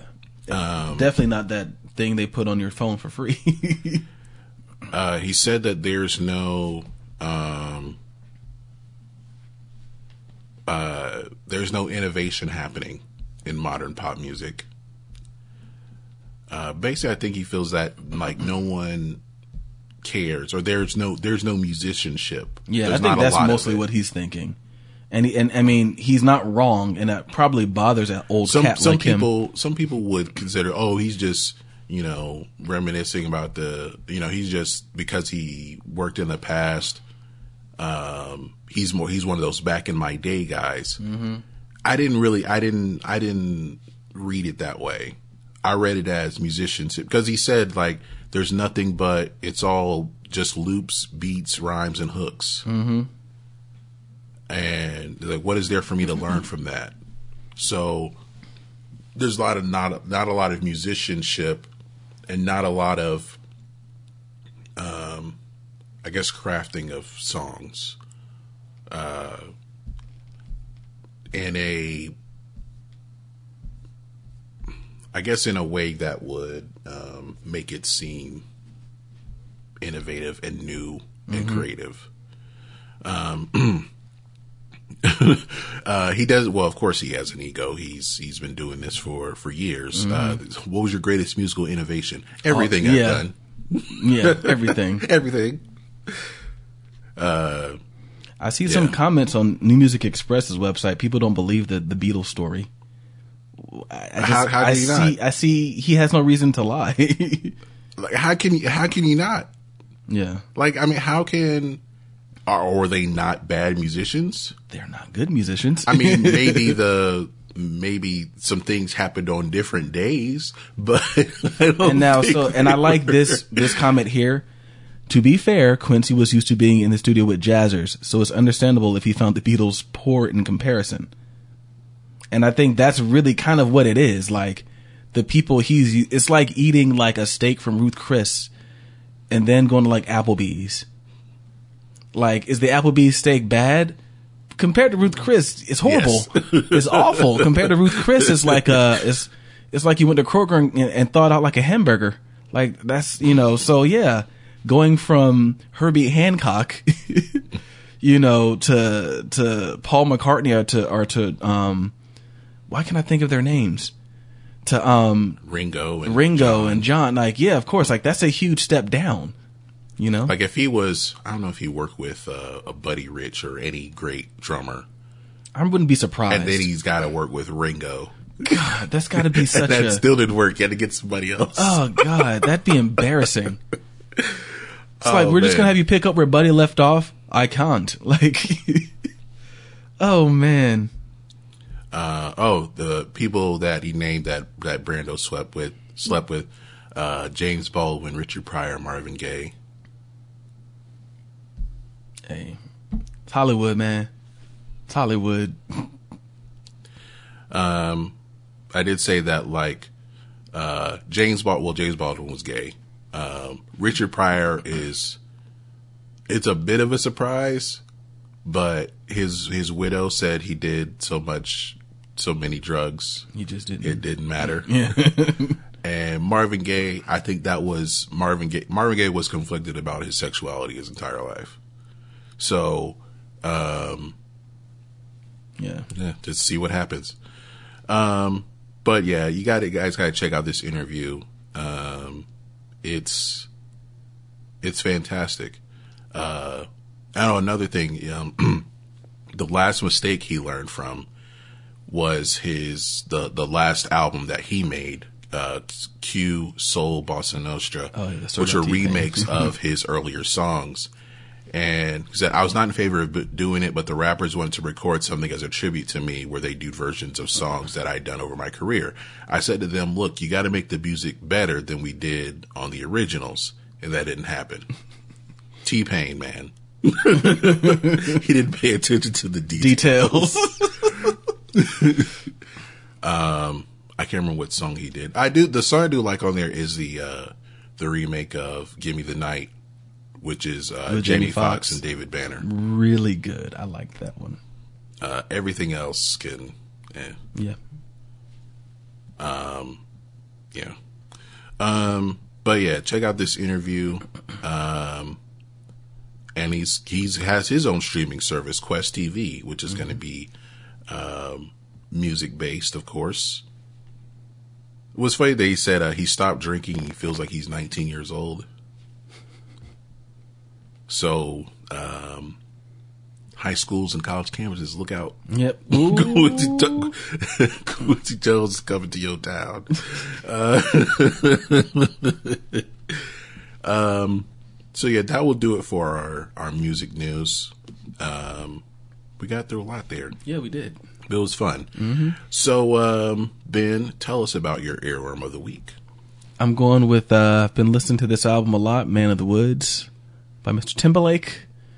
Um, say something, featuring Chris Stapleton, um, who sounds really good on this song, but I I still can't get into his music. Like it's it's like he's got a great voice, but the songs are so boring.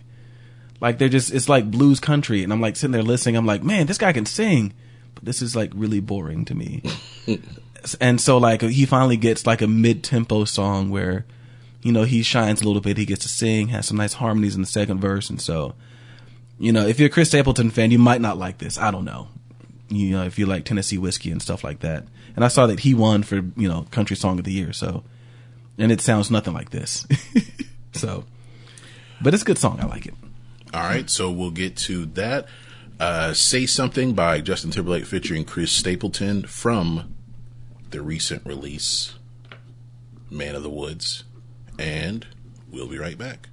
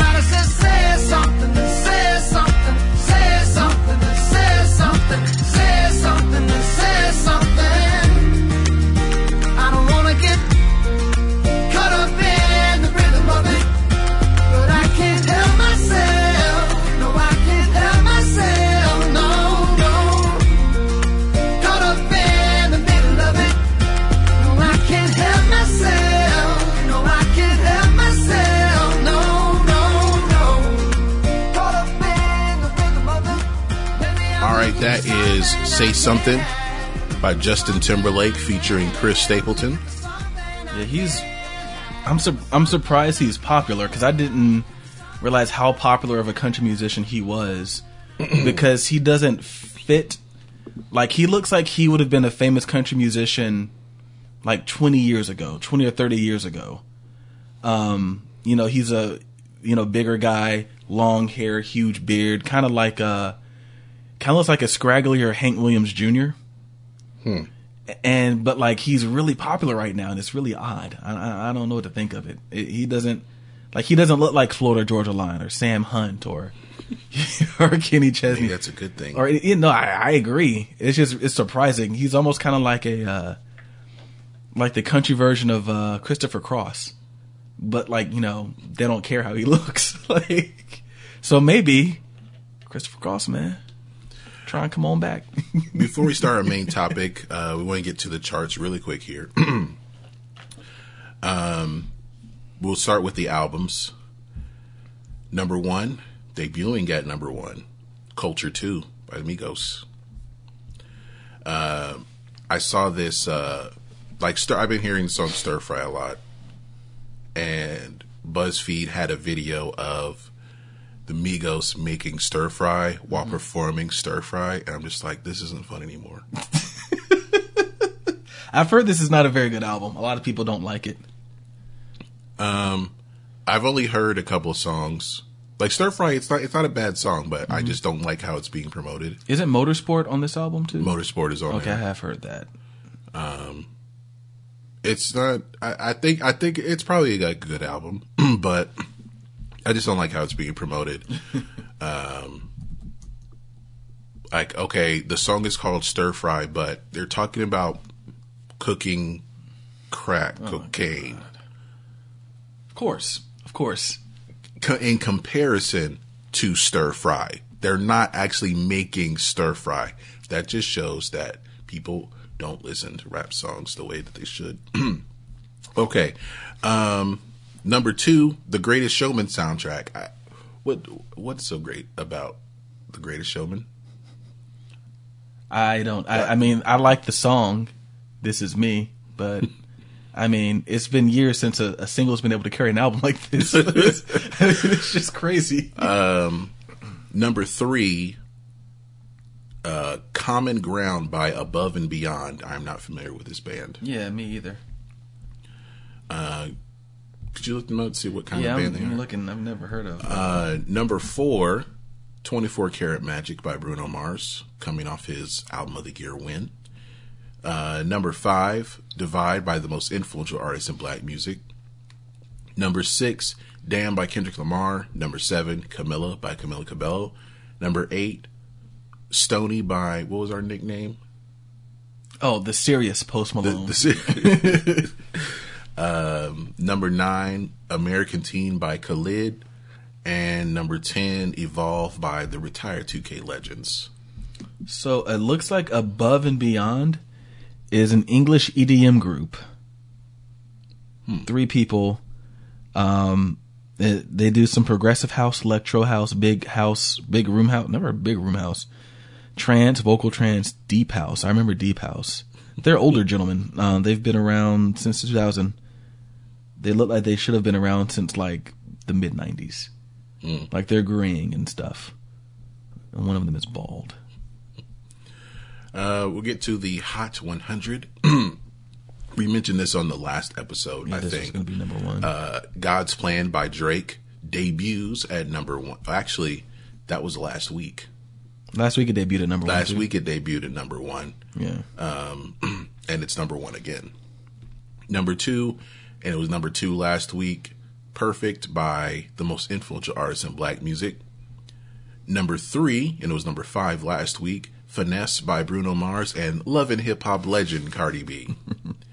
number four, and it was number three last week. Havana by Camila Cabello featuring Young Thug.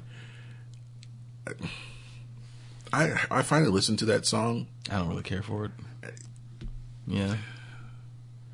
She could have I, I felt like better. it. uh, Is it like riding Despacito's coattails or something? Possibly. I mean, she's. I don't know. I don't know.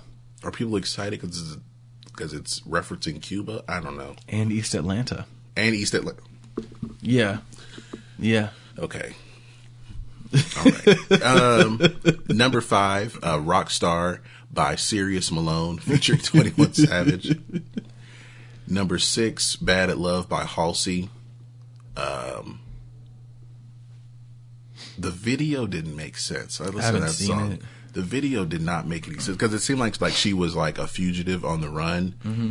and she goes into this gas station, and she sees these girls and she goes to the bathroom. I think there's like a priest there or something, and then she walks back out, and it looks like the girls are all going to beat her up, and um, and then they just start laughing, and then the cops pull up, and for some reason the cops are wearing all white, but I guess it's because they're in the desert, and then they um two girls go out and distract the cops while Halsey and the other girls get into the convertible or you know whatever. And then they and then they slash the cops tires and then drive away and they go to this like magical place where there are children and food and all that it's weird It Sounds weird.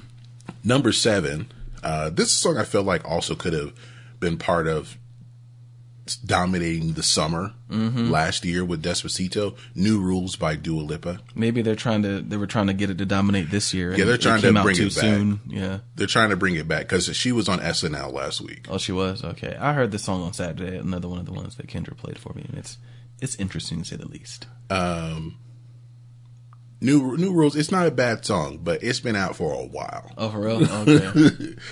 Um, number eight, Motorsport by Migos, Nicki Minaj, and Love and Hip Hop legend Cardi B.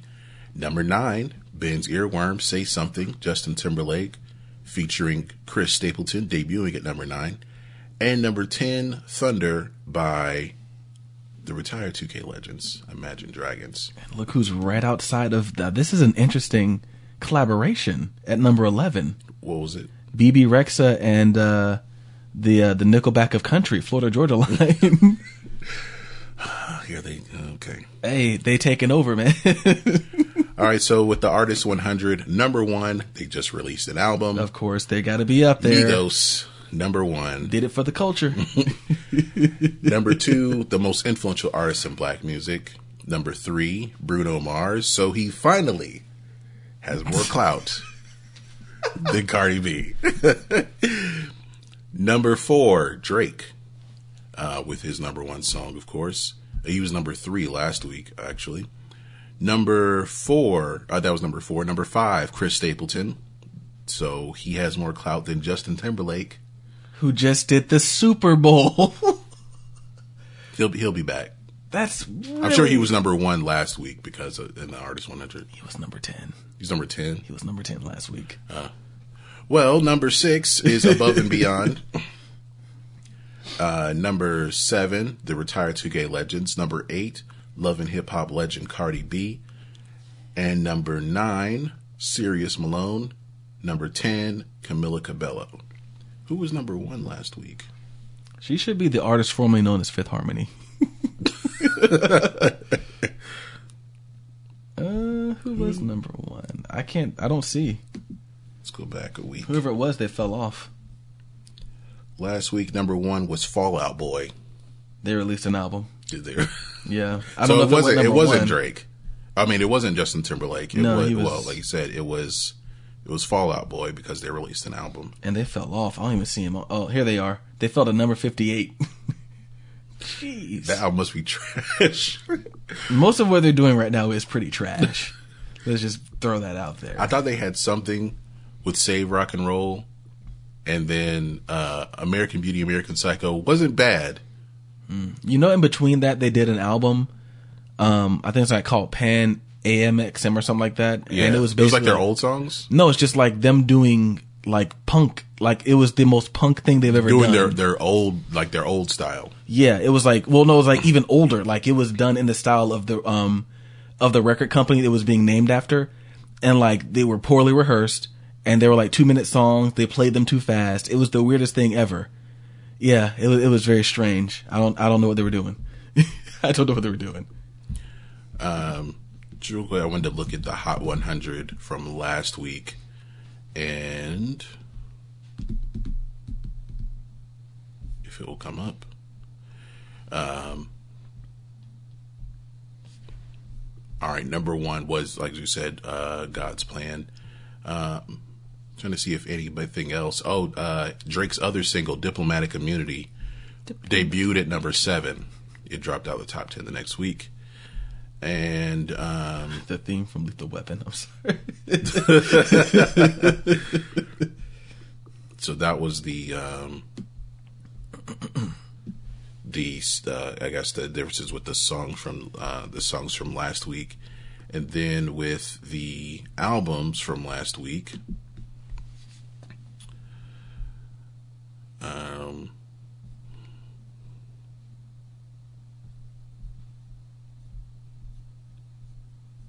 it's not coming up. Um, You're looking at the Hot 100 or Top 200. Billboard 200. Go to the week of February 3rd. Oop, it keeps moving. Stop moving. Stop moving. All right, the week of February 3rd, number one was Mania, Fallout Oh, Boy. boy.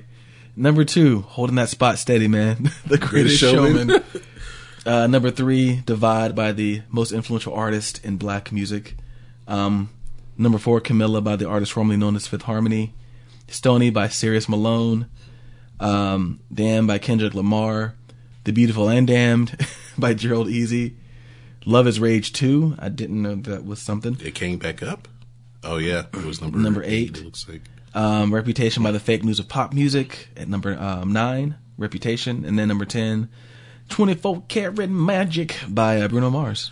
So uh, just to let you know right now, I'm pretty sure next week uh, the number one album is going to be Man of the Woods, mm-hmm. and Justin Timberlake will be the number one artist. It's a bold move, Cotton. Let's see if it pays off. no, I, I definitely think it's going to be that.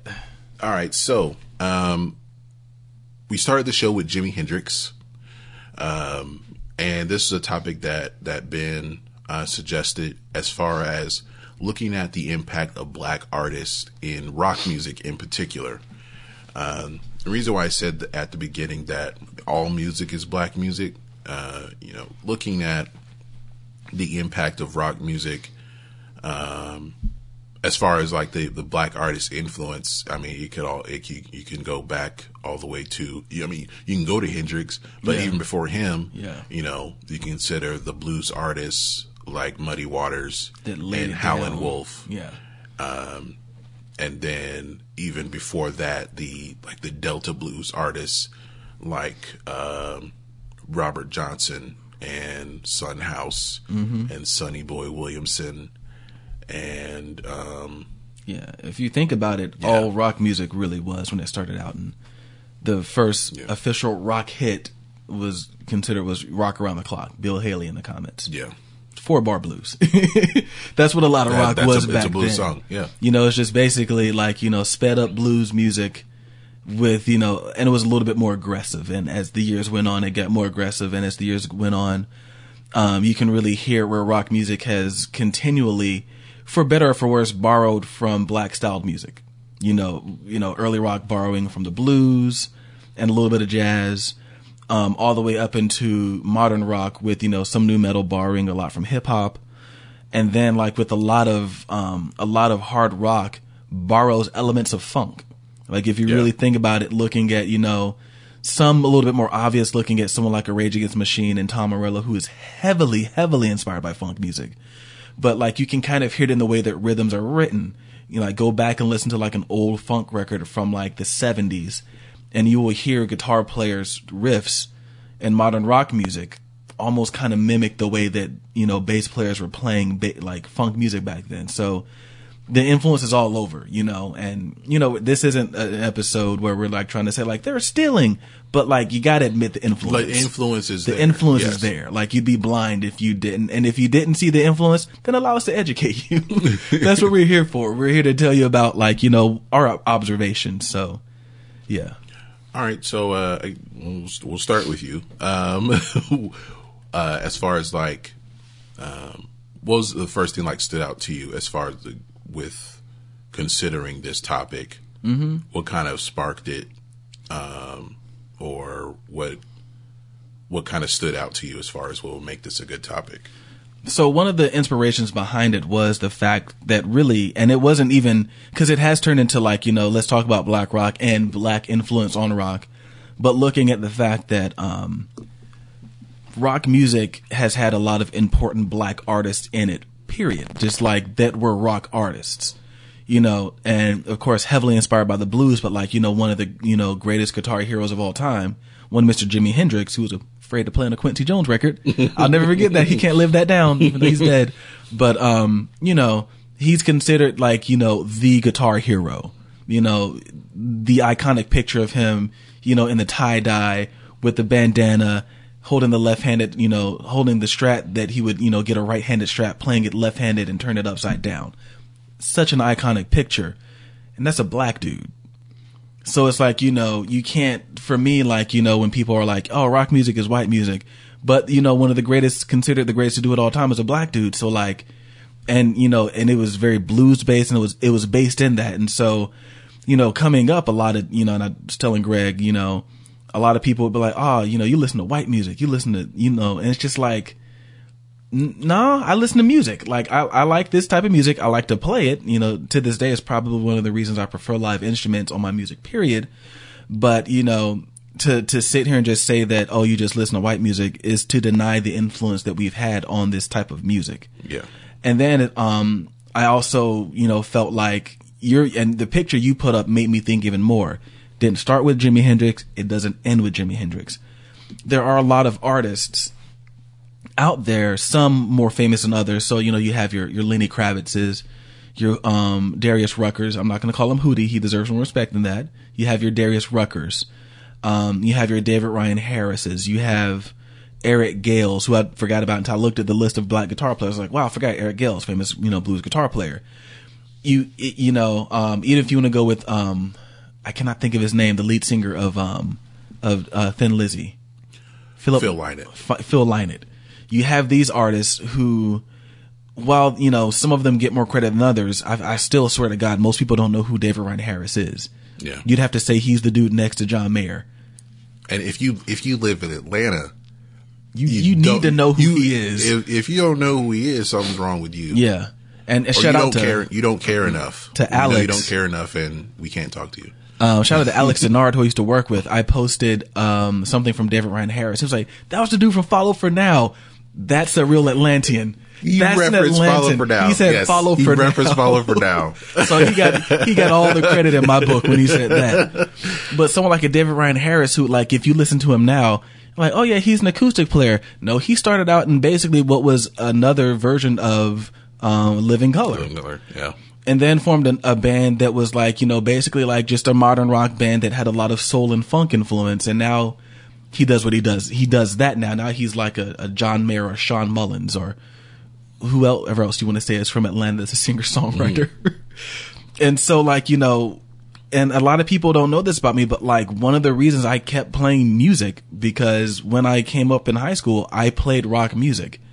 Not a lot of me, there weren't a lot of me out there. You basically had Lenny Kravitz and you had Hootie, and I wasn't cool enough to be Lenny Kravitz. Like I, I wasn't like some good looking dude with an afro that could play the hell out of a guitar Or dreadlocks. or dreadlocks. I was well, yeah, because back then he hadn't cut his hair in an afro yet. Nah, that was later in life. um, so I was always called Hootie, and I was like, that's not fair. There's other people. Hey, there's this band that I'm listening to right now called the Brand New Immortals, and they're really good. Well, like black guy with an acoustic guitar in the nineties. That's Hootie and the Blowfish, yeah. it's just almost like any black kid wearing glasses is Urkel.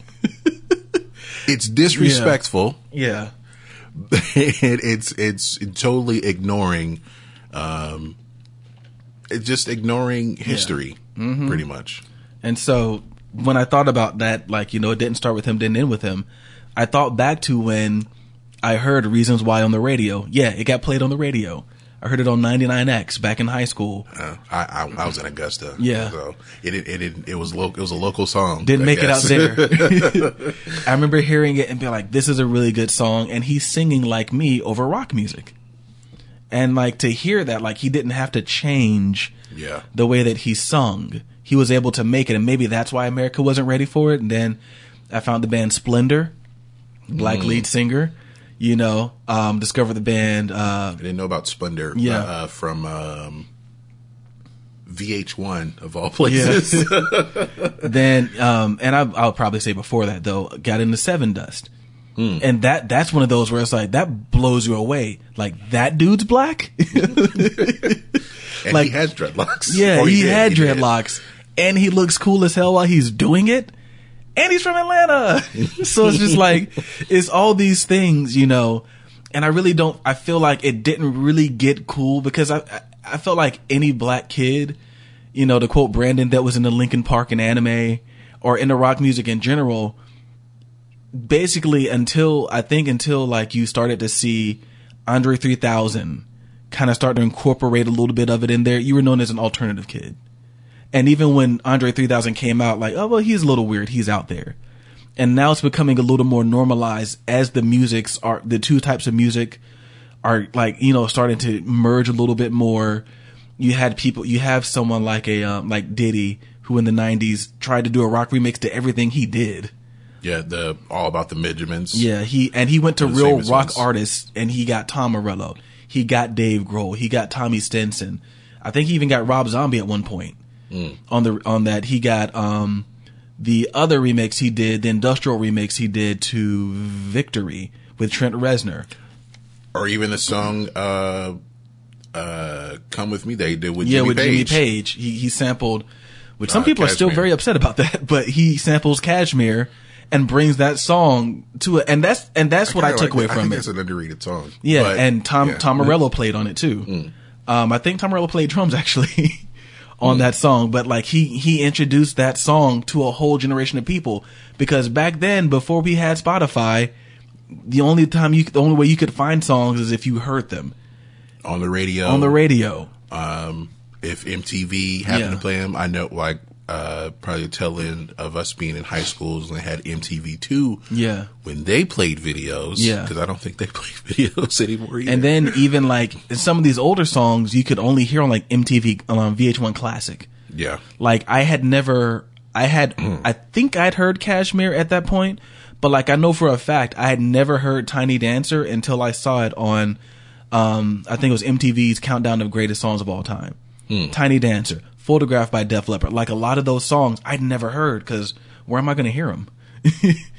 but I digress. Um, but like you know, like it, now it's it's becoming a little more normal to be a black person that you know and I think takes part now, in rock music. and and now and it might be criticized, I guess, but there are rappers taking the that have these quote unquote rock star uh, sensibilities. Yeah. Um, but I think it's more of an image thing rather than music. Um, some people say Travis Scott is um, becoming more and more like Kurt Cobain, Interesting. which is weird because I guess it's because it's a different time. I mean, this is the guy who just had a kid with Kylie Jenner. Yeah. So, d- like, Kurt Cobain was famously did not want to be, famous. Yeah. I hated And it. then here's Travis Scott, uh, who is he taking on the persona of Kurt Cobain or not? So when is Kylie's album coming out with her band yeah, Kylie started a band. that no one will like, and so she'll kill Travis Scott to get fame? I'm gonna stop. I'm gonna stop. That's a conspiracy theory, guys. I'm gonna stop. That's unfounded. Wait, who ended up doing the album that that like whole had a hit like Malibu? I don't know who produced that did one. that? Did if Butch Vig did it? I'm calling conspiracy. I'm calling conspiracy. Um, But uh, him and I think like some people say like Lil Uzi Vert has the rock star mentality, but like a just because he wears um, spike bracelets and JNCOs does not mean. if you see what he wore at the Grammys, like he got on like spike bracelets, like all these like chokers and some JNCO jeans, looking like 1997. Billy Corgan co-wrote that song. Yeah, along with Courtney Love and some other the producers of the album, one of the producers, and he also There was a song they had that that, that it was done by. he also co-wrote "Celebrity Skin." Okay, maybe well, maybe it was just the whole sounding like Smashing Pumpkins. and he played bass on two songs. Wow. Okay. um, Interesting. but some people say that about Lil Uzi Vert has a rock star type persona on stage. Well, I think the the the styles, and when I say styles, not necessarily That's music. what I'm thinking it's like, more of an image, more of a style thing rather than yeah. the music itself. Yeah, they're definitely merging as far as you know how people want to look. The you know being tatted up with the chains and and like you know the wallet. I know like for a while wallet chains were really big with a lot of rappers, especially when Shop Boyz wanted to party like a rock star. Everybody wanted to be a rock star then. if there was in an alternate universe, um, that song would be pandering to white people. To totally, dude. oh, that line is so. I- that is yeah. that is that's a cringy line. You're- you're- That- yes, it is. the song the song is cringy. Yeah, The song is is cringy um, in general, yeah. but um, So like yeah, looking back that. at like you know so like you know speaking of the black influence on on rock music and really you, you go back to the you go back to blues music early blues which early blues really and this is just kind of just to educate early blues had an influence on not just rock music but on country music as well Um, go back and listen to like you know early like the Carter the um the Carter family, like early country blues. Really, it was called country blues. Had an influence there, and then it had an influence and made its way into rock music. Looking at a guitar player like you know just starting out with Robert Johnson, you know, active in the what the, between the 30s around the 30s or something like that around that time. Um, and it it wasn't much from him. like you know he's in the 27 club. Yeah. Hmm. Oh yeah, he is, isn't he?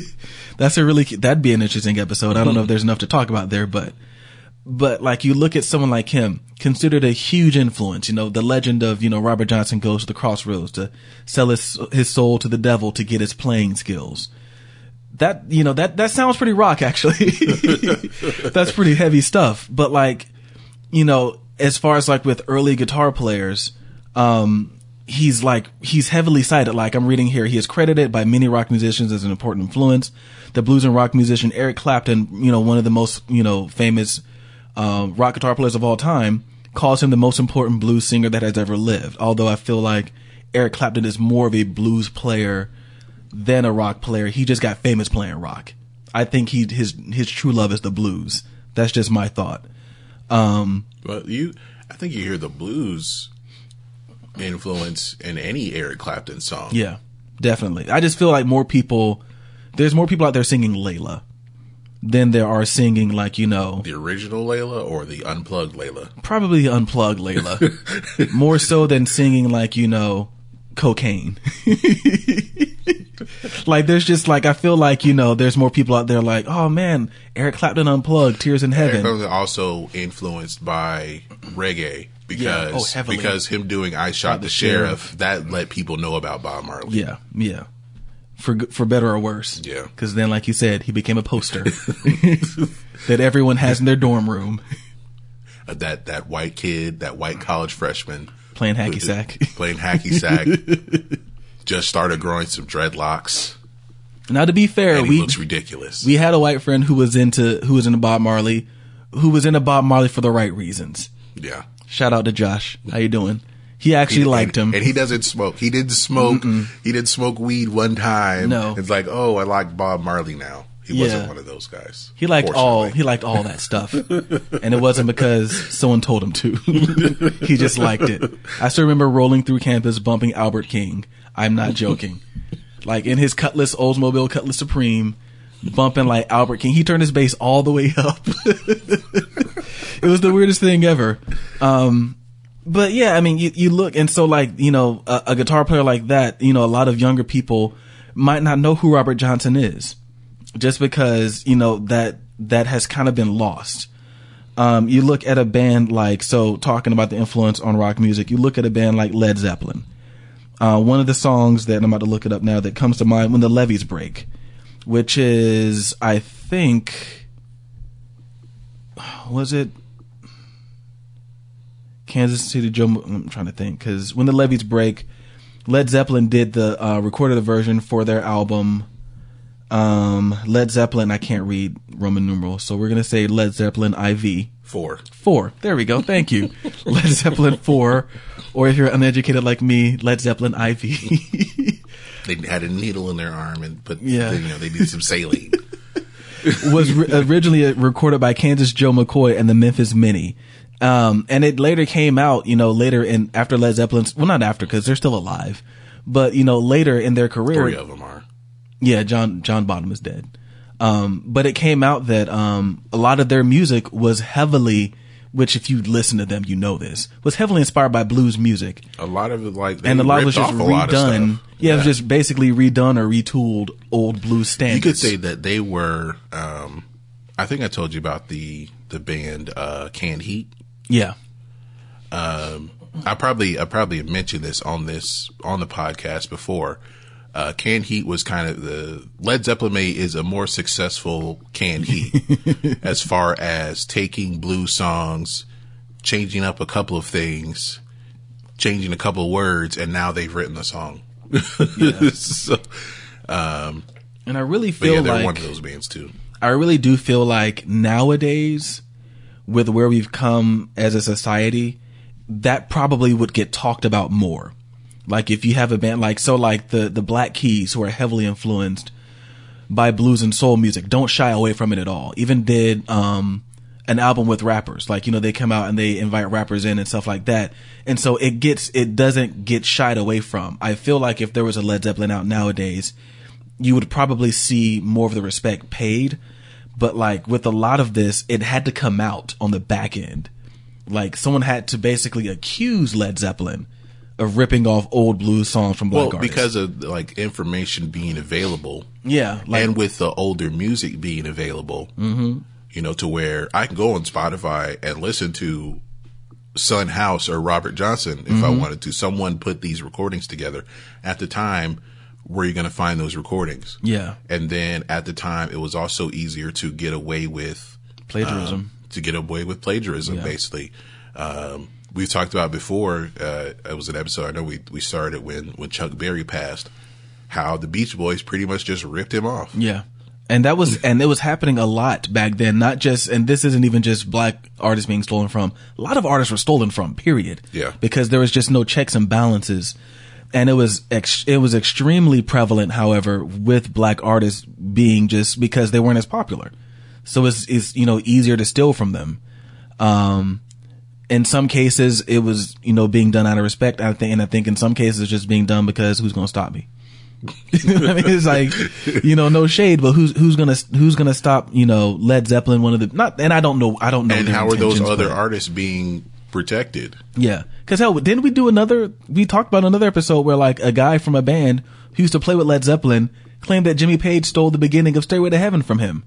Yeah, I think you mentioned that. Yeah, so they they they kind of got a history of this, you know. Whereas I feel, you know, like I stated before, I felt Elvis did it more so out of like this is just what I'm down with, versus Led Zeppelin. This is what I'm inspired by, so I'm gonna let's find a way to retool this. You know what their intentions were, I don't know, but like the fact that it had to like come out that he that they were you know stealing from artists, I feel like shows a little bit more malice. But I don't I don't know Jimmy Page, I don't know these people, so I can just go by what I'm seeing. Um, but just like that's one of the bands right there where if you look at them, huge, huge influence. And, and really, I guess maybe we're seeing a, a pattern here with British bands because the next band I'm thinking of is the Rolling Stones. Well, yeah, a lot of British bands were heavily influenced By by, blues, blues, yeah. music. Uh, the Rolling Stones, they're named after a Muddy Waters Yeah. lyric or song. They loved yeah. the blues. I mean, they basically, I mean, like for all intents and purposes, they were a blues band for the better part of their career. Um, and even if you listen to like some of their newer stuff, like I listened to, I was listening to a Bigger Bang the other day. It's basically a blues album. Like they just like the blues. That's is what they know is is what they play. So you can definitely hear the influence there. Well, yeah, and and you gotta say that with the Beatles, um, they were trying. They were really trying to be.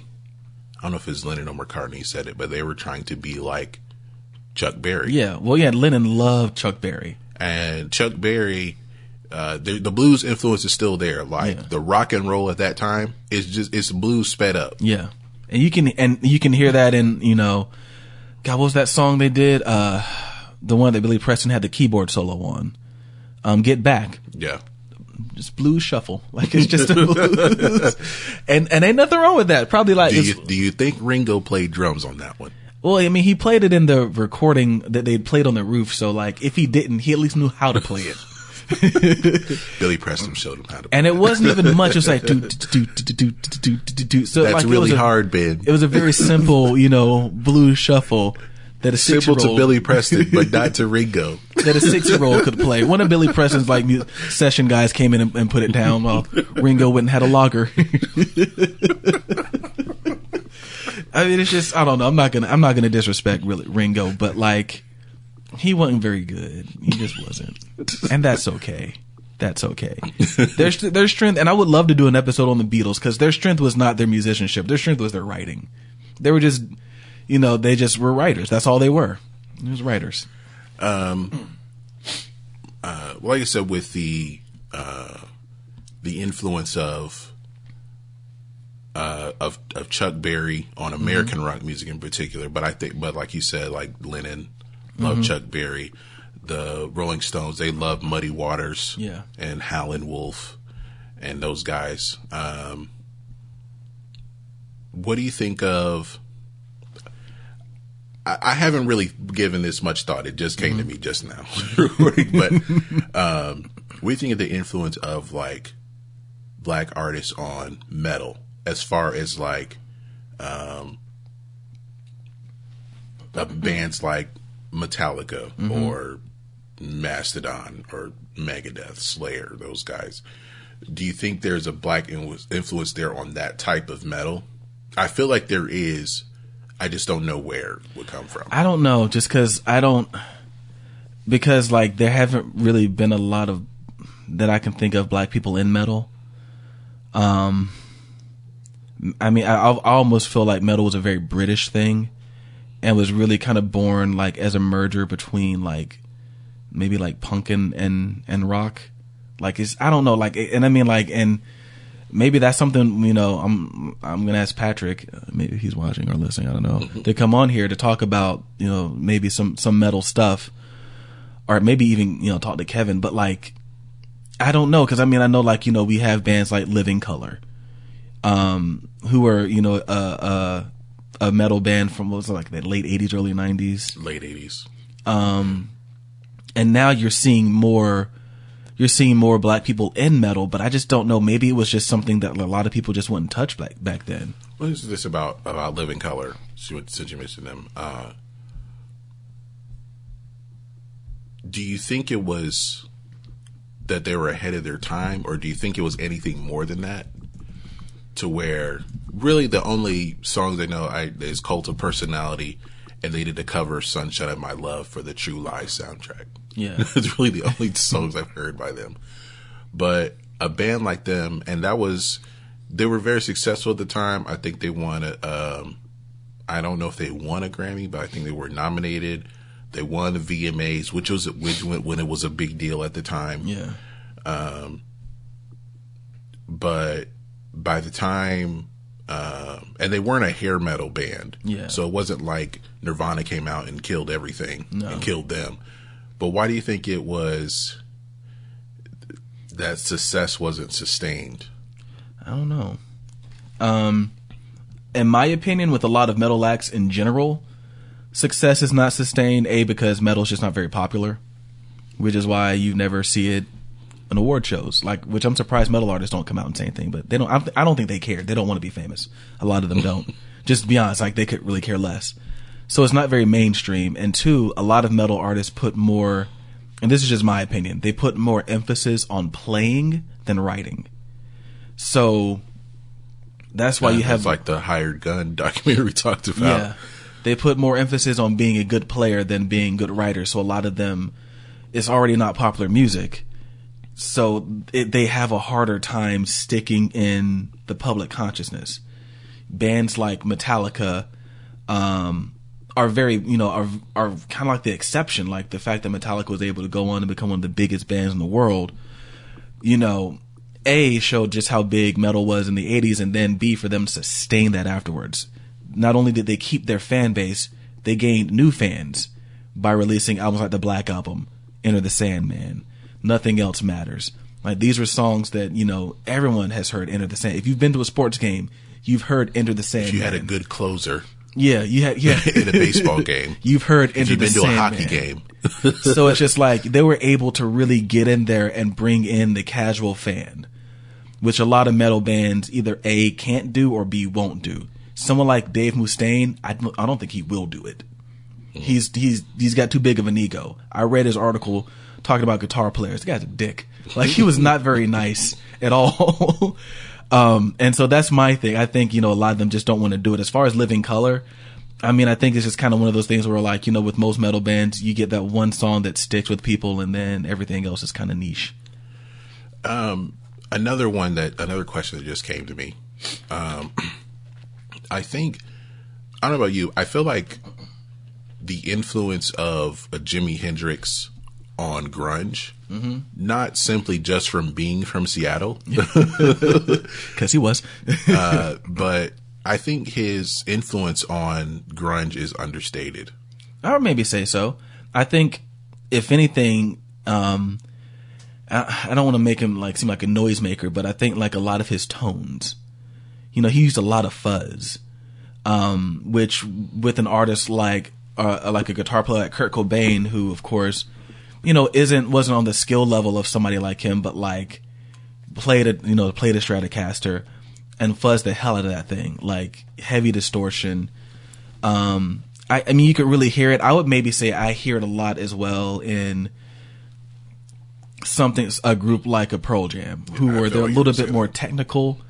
Um, I when I when I listen to Yellow Ledbetter, I hear a lot of Jimi Hendrix. Like I hear Little Wing, I hear Wind Cries Mary. Like those, they're very. It's very similar style guitar playing. Of course, they're playing a Fender Stratocaster, not Strat Telecaster. No, yeah, Stratocaster. Why I say Tele? I don't know why I'm getting them mixed up. Stratocaster. So like I kind of hear that from them, and that's that's mainly just because they're more technical than some of the other bands that came out in the grunge era. All right. Um, what do you think about with? Uh, so you mentioned like a band like Brand New Immortals, mm-hmm. Um, and I think they've had um, an impact on, well, on you as a musician specifically, and for me, just as, um, just as a listener, and you know, just, uh, I wonder like why it didn't work.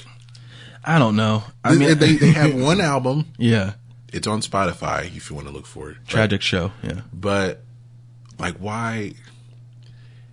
I felt like it would have been great if I felt like they, they were kind of a band that kind of that album would have been perfect for for VH1's top twenty. Yeah. you know? it seemed like it, it. They were the way that sounded. They would have been on that every week. But like, why do you think something like that? Um, do you think they were ahead of their time, or are we still in an era to where people aren't ready for black people to do rock music? I think we're ready like now. that, like true rock music, instead of uh, some bastardization like nu metal. I think they're ready now. I think if what what really kind of gives you, uh, shows that too is like the success, the sustained success and fan base of a band like Sevendust. Like from and I'm I'm so happy that all these people are from Atlanta. it's making me really happy. But like you look at a band like a Sevendust and they're not as big as they used to be, but they've still got a very loyal following to where they can still play shows and be successful and live as, you know, professional musicians. I think back then two things might have hurt that album Tragic Show. A, I don't think their record company put as much behind them as they should have. Um, and then two, that album was kind of all over the place. Um, the reasons why was probably the one true rock rock song, with everything else kind of being more pop rock. Like I'm thinking of something like like that. I would maybe say Black Sun. I don't know how familiar you are with the album, but reasons why Black Sun and um, Let Me Up maybe, but there's a lot of funk elements in Let Me Up. Um, um, when you found Turn Around was a straight up ballad. Like Yeah. that was, you know, uh, yeah, I'm trying to think of, I don't even know if they Satellites. have the satellites was like acoustic rock, which that I felt like that was more akin to what he was going to do. Like that was foreshadowing. like this is what the next 20 years of my career will be, guys. um, but I think a lot of it had to do with like, cause I mean, you had the bass player from the Black Crowes. So you probably thought like, yeah, this will get us, you know, a little bit of shine but it just didn't take off like it should have. And I think maybe some of it had to do with the fact that like you got one single and the other ones maybe they didn't feel were marketable. I don't I don't know. Like to this day, that still puzzles me. I can't figure out. The only thing I can truly think of is maybe they just weren't promoted. Because everyone that I've known that has heard the album has liked it, you know? Like even if even if you didn't like everything, you like some of it. I remember, you know, old band I used to be in, you know, local Carrollton celebrities, band by the name of Cookies and Cream, used to play Reasons Why, and like people ate that song up. I almost wish we wrote it. Like we probably could have got signed off of it, but like, you know, you'd be like, nah, that's that's not our song. You know, it's by the Brand New Immortals, and people like, oh man, that's awesome, and they go and check them out, and you know, they be into them and stuff like that, and then that, you know, nothing really came of it. What about uh, another um, another band that was that's previously mentioned, Splender? Uh, the song, um, was it called? I wish God could explain. So they had two singles. Yeah, I think God can explain, and then yeah, whatever. I think God can explain.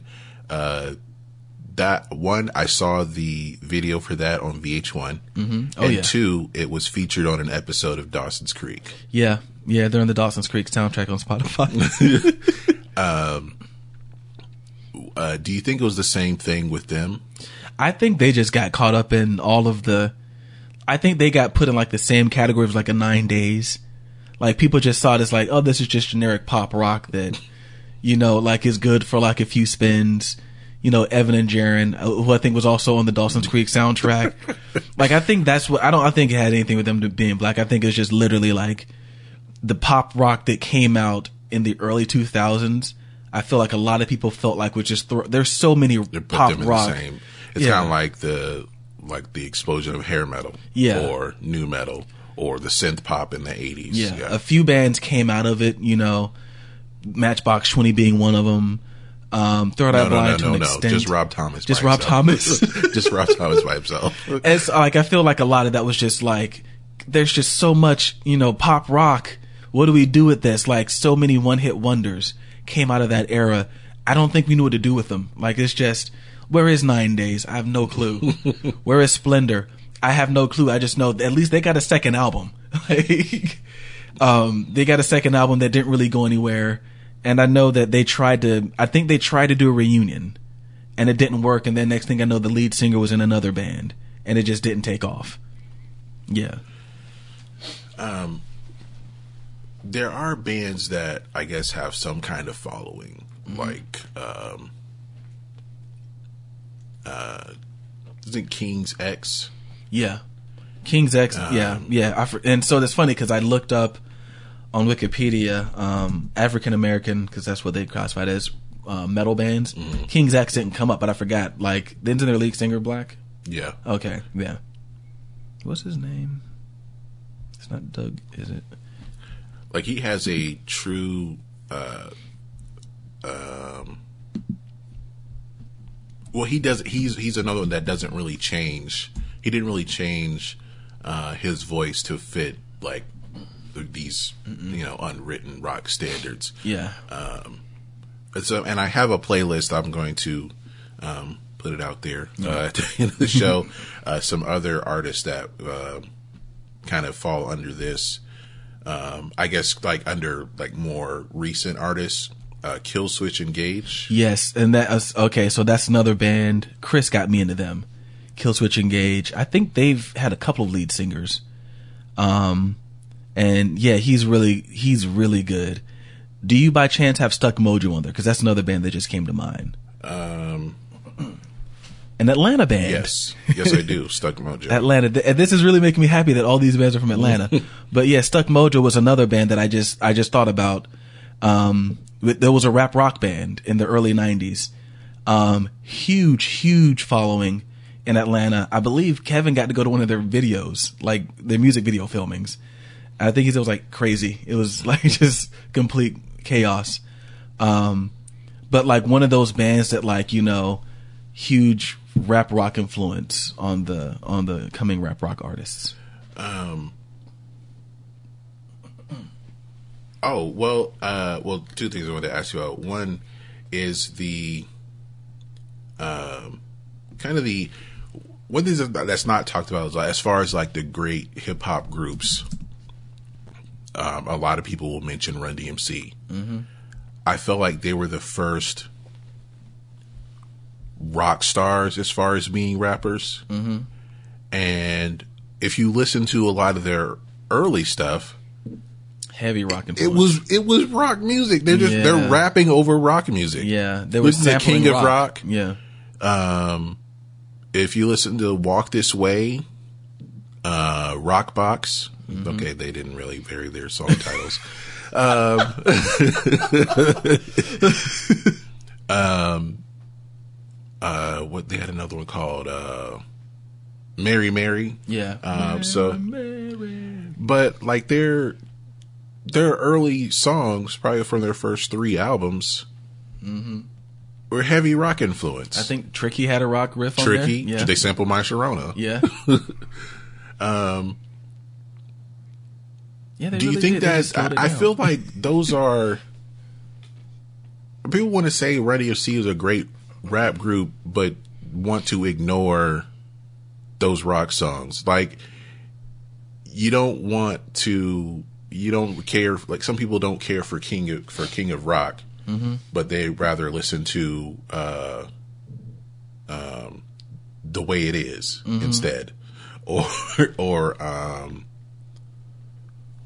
or may, maybe tricky because it's um, a little bit, but or you know just skip on to the late eighties, early nineties, and listen to like Run's House or or Down with the King. But I feel like their influence, like some people don't think they belong in the Rock and Roll Hall of Fame. It's like if you listen to their music, Yeah. they did rock music. Well, the Rock and Roll and Hall of Fame is it. at this point now. It's just it should just be the Popular Music Hall of Fame because I mean that's that's what it's kind of that's what it is now. It's not exclusively rock music, and I don't think it should be exclusively rock music. I have no problem with that. And yes, they should. Are they? They're in there, right? They're in Yeah. the, yeah, and they should be in there. I don't see why not. But because they're not they're not rock and roll as far as, you know, like Bon Iver's uh definition of it or whatever. um it's like they don't belong, but they clearly There's clearly an influence. there's clearly an influence there and I think you could probably say that they're the I don't know how if it what's the de- what's the difference between saying someone's the grandfather of something or the godfather Mm-hmm. Yeah. or the father, but they are definitely an influence on nu metal. Yeah. Or hell, listen to the song they sampled that they covered, Walk This Way. Listen to the original 70s version. I mean, if you think about it, Steven Tyler's kind of like they're rapping his lyrics that he was rapping. So, I mean, it wasn't like considered rap, but I mean, it was a quick, fast, you know, spoken delivery. Think about it. It was, you know, it's kind of like that. And that's the way it is. And there were some other some other artists. Uh, I know we're we're running kind of long here. I've I've en- I've thoroughly enjoyed this entire episode, by the way. So I hope everyone who's listening is enjoying listening to this as much as I have loved waxing poetic about about everything we've talked about. but some other some other artists that I consider rock artists, not just not not R and B really, maybe pop, but definitely rock artists uh, that are black. Um, one uh, Funkadelic Okay, yeah, for one, um, Lenny Kravitz of course, um, Sly and the Family Stone. someone I didn't think about. Uh, they may be considered a, a funk band. Yeah, but if you listen to how they played, I mean, I think it was it was rock and roll, and then they added some horns. yep.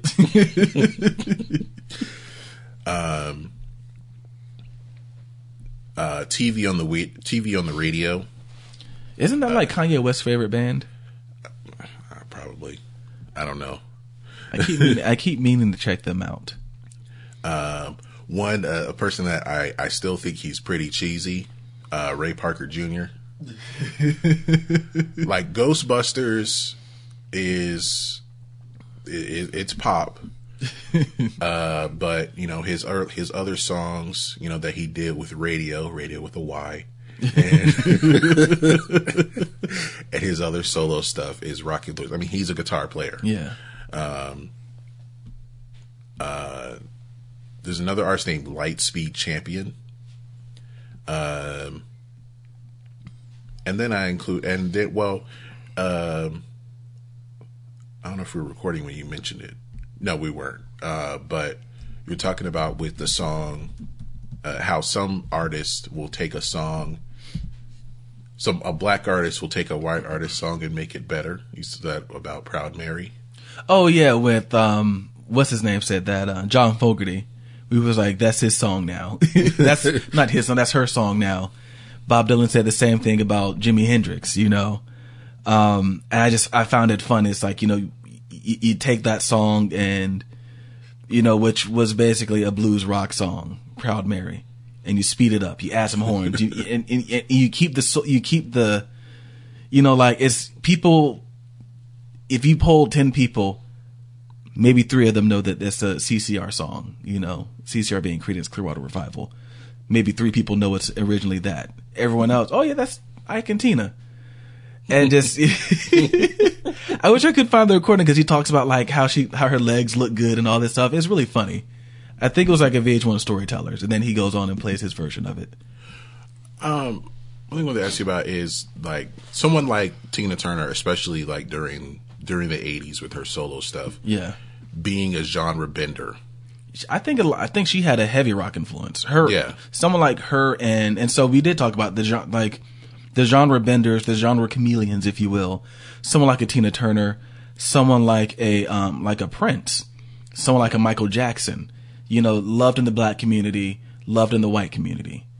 Um, able to do rock music, able to do R and B and soul music.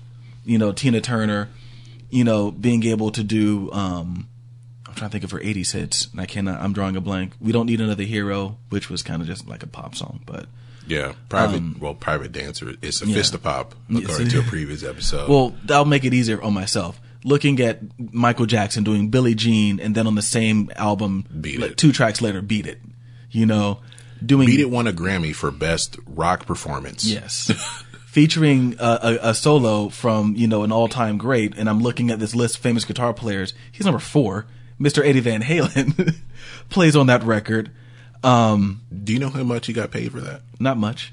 Zero. Oh, he didn't do anything? He, He, he did it for free.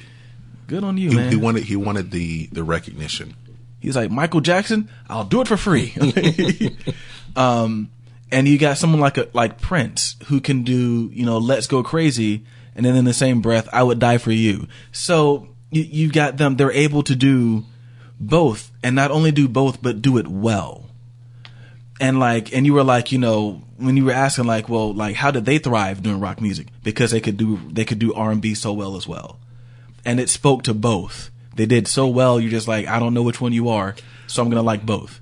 Yeah, to where it doesn't um it doesn't matter Mm-hmm. if you're doing more of the same or do you have to be you have to do different things just so uh I'm not saying that you're trying to please everyone. I mean, you're making the music that you want to make. Well, and that's what I think it really is. Like artists like that like a lot of different types of music.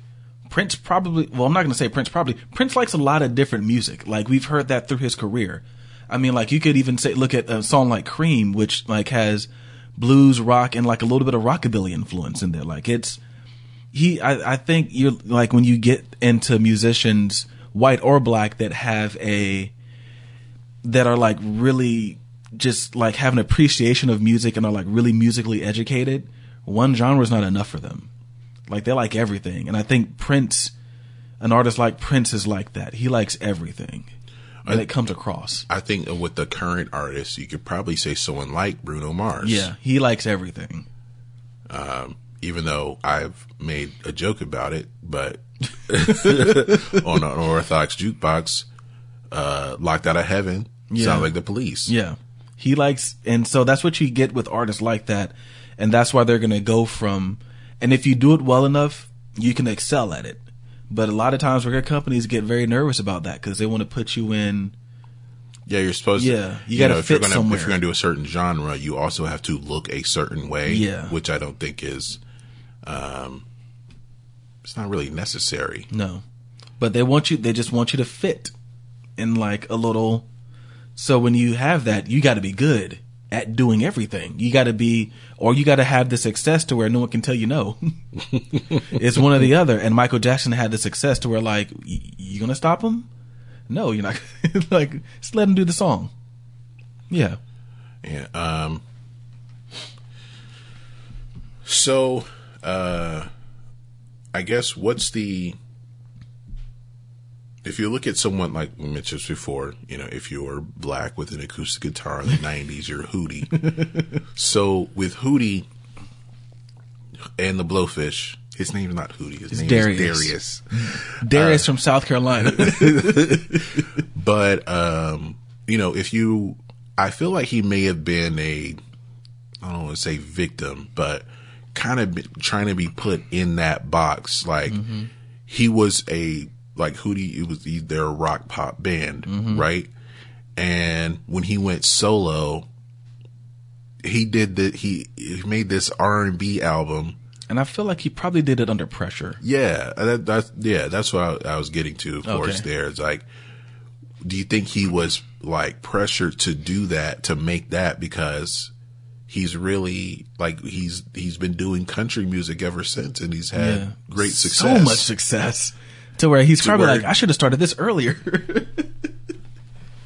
um, Well, he probably wanted to though. Yeah, I feel like he wanted to, but it's like, well, we want you to do this R and B album instead. and it's and I felt like he did it probably because people like you got to prove you're black. No, you don't. what does that have to do? No, you don't. What does that have to do? Yeah, it's just like, and I I really feel like because he went to what might have been like the blackest label at the time, Hidden Beach. Like he went to Hidden Beach. Like this is the label that had Jill Scott people, and they were doing the albums you said your mom used to have the um with the jazz covers. and I think he had Jill Scott on a song on that album, like to give even more credence. And it's just like he didn't have to make that record. Like he didn't have to. I really do feel like once you have to prove that you're black, that might be the title episode. Like I guarantee you, though, somebody in his camp at the time was like, "Yeah, man, you need to make a record, man. Show these cats because it was Quincy Jones. Was Show these, show these cats that you got soul." And he went out and made a record. And I and you know what's really funny? I swear to God, I saw somebody that I follow on Instagram saying this was one that was one of their favorite songs. This is my world, my earworm, saying that was one of their favorite songs ever. he, he does have a song with Jill Scott, and to even prove more that he's black, he has a song with Snoop Dogg. Oh, son, he got the rap feature, and he did one record like that, and he was probably like, "This is not who I am," even though he had a song on their title, "This is who I am." so he probably said that like, "This is not who I am," and he went back to what he did well, which you know something that made you know Cracked Rear View one of the best selling records of the '90s and of all time. He he went back to basically singing country music, Yeah. Um, and he's been successful ever since. so it wasn't a matter of, uh, I mean, you, you kind of feel like he was trying to do something that it's it's not who he was. No. I mean, he may like R and B music, but his voice and his writing does not fit that. uh, does not fit true R and B. So, um, it just it just wasn't going to work. Uh, but you know, yeah, since then he has been able to uh, carve out this career as a country singer songwriter, and uh, but it's not like he's. It's looked it it may be looked down upon because that's one of those genres to where it's considered it's considered white music. Yeah, you consider it a sellout if you do it. and and uh, Yeah, and I, I don't ag- and I don't agree with it. I mean, the only like he's from South Carolina. he went to the University of South Carolina. Carolina. Um, I mean, if he was like Darius Rucker from like the, like Brooklyn, and he ends up being this country artist, it would just be it would be kind of weird. Yeah, it'd be very odd. Like, Like, wait, how do you go to like doing country music? And you're like, if if, it, if he was from Brooklyn, his whole family's from Brooklyn, and he's like, I want to be a country singer. Th- that's the movie. Like that's the movie. Darius from Brooklyn. That's the movie. so I mean, but it's it's the same thing can be said. You know, um, you know, a skinny white kid from from the UK. I want to play blues. Looks weird, but it's been done. So, you know, so yeah. I mean, it's kind of like you know, looking at. I don't know, and I guess that's just my thing. Like you know, looking at where he where what he did, you know, it's like you know, it just it was it wasn't it wasn't the cool thing. Like you were the odd kid. Like I guess I was the odd kid that played guitar. You know, Well, it was like uh, I think I, I may have mentioned this on the podcast as well. But uh, when I was in high school, it was during Spirit Week, and we had like Celebrity Day, and this one black kid. So this was like 2000. Uh, this one black kid came in dressed as Fred Durst. why? I'm not gonna lie. Back then, Fred Durst was kind of cool. So Limp Bizkit was the hot thing. In yeah, that was. So what? He just came in like a white T-shirt, khakis, and a backwards New York. He had Yankees he had a red Yankees hat. Oh God, He had a guitar. I don't think Durst played Fred guitar. Durst did not play guitar. No. I I think that was just to Further illustrate. just further illustrate. But he had a uh, he had he had a white tee. He had like the cargo cargo shorts with chucks. oh God, He's that's dressed funny. like Fred Durst. That's funny. That's really funny. I guess like who are you? I'm Limp Bizkit. like your whole you're all of yeah, I'm all of Limp Bizkit. What would have made it funnier if he uh, was dressed as what was his name Wes Borland? yeah, Wes Borland with, the like the huge contacts and yeah, that dude looked weird. He was the glue that held that band together though. Yeah. Few people know that. Once he left, Just they were done. yeah. Anything else you want to add about Just black people? as just you know of course you know you've sat here and you heard us talk about it but just remember it didn't start with hendrix it didn't end with hendrix. Um, it didn't even end with with with, with darius rucker. It didn't end with lenny kravitz. You know there's still plenty of of not just black rock being made but just like the influence can be heard. You know go out and, and just read a little bit learn a little bit.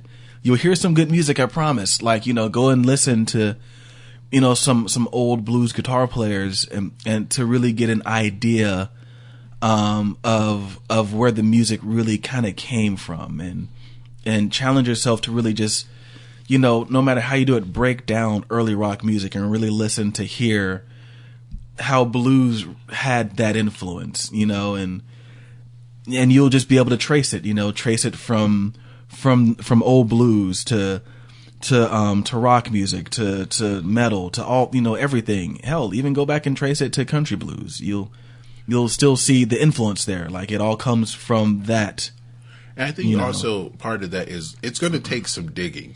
I mean, a lot of the um, the artists that I include on this playlist aren't that aren't popular. yeah Um You know, uh, you have to have to do some uh, some digging to even find black artists who weren't doing something that would be considered strictly R and B or strictly hip hop. You have, you know, I was looking for artists that kind of sounded a little different, yeah and there are a lot of one. There are going to be some of them that you never heard of, and it takes some.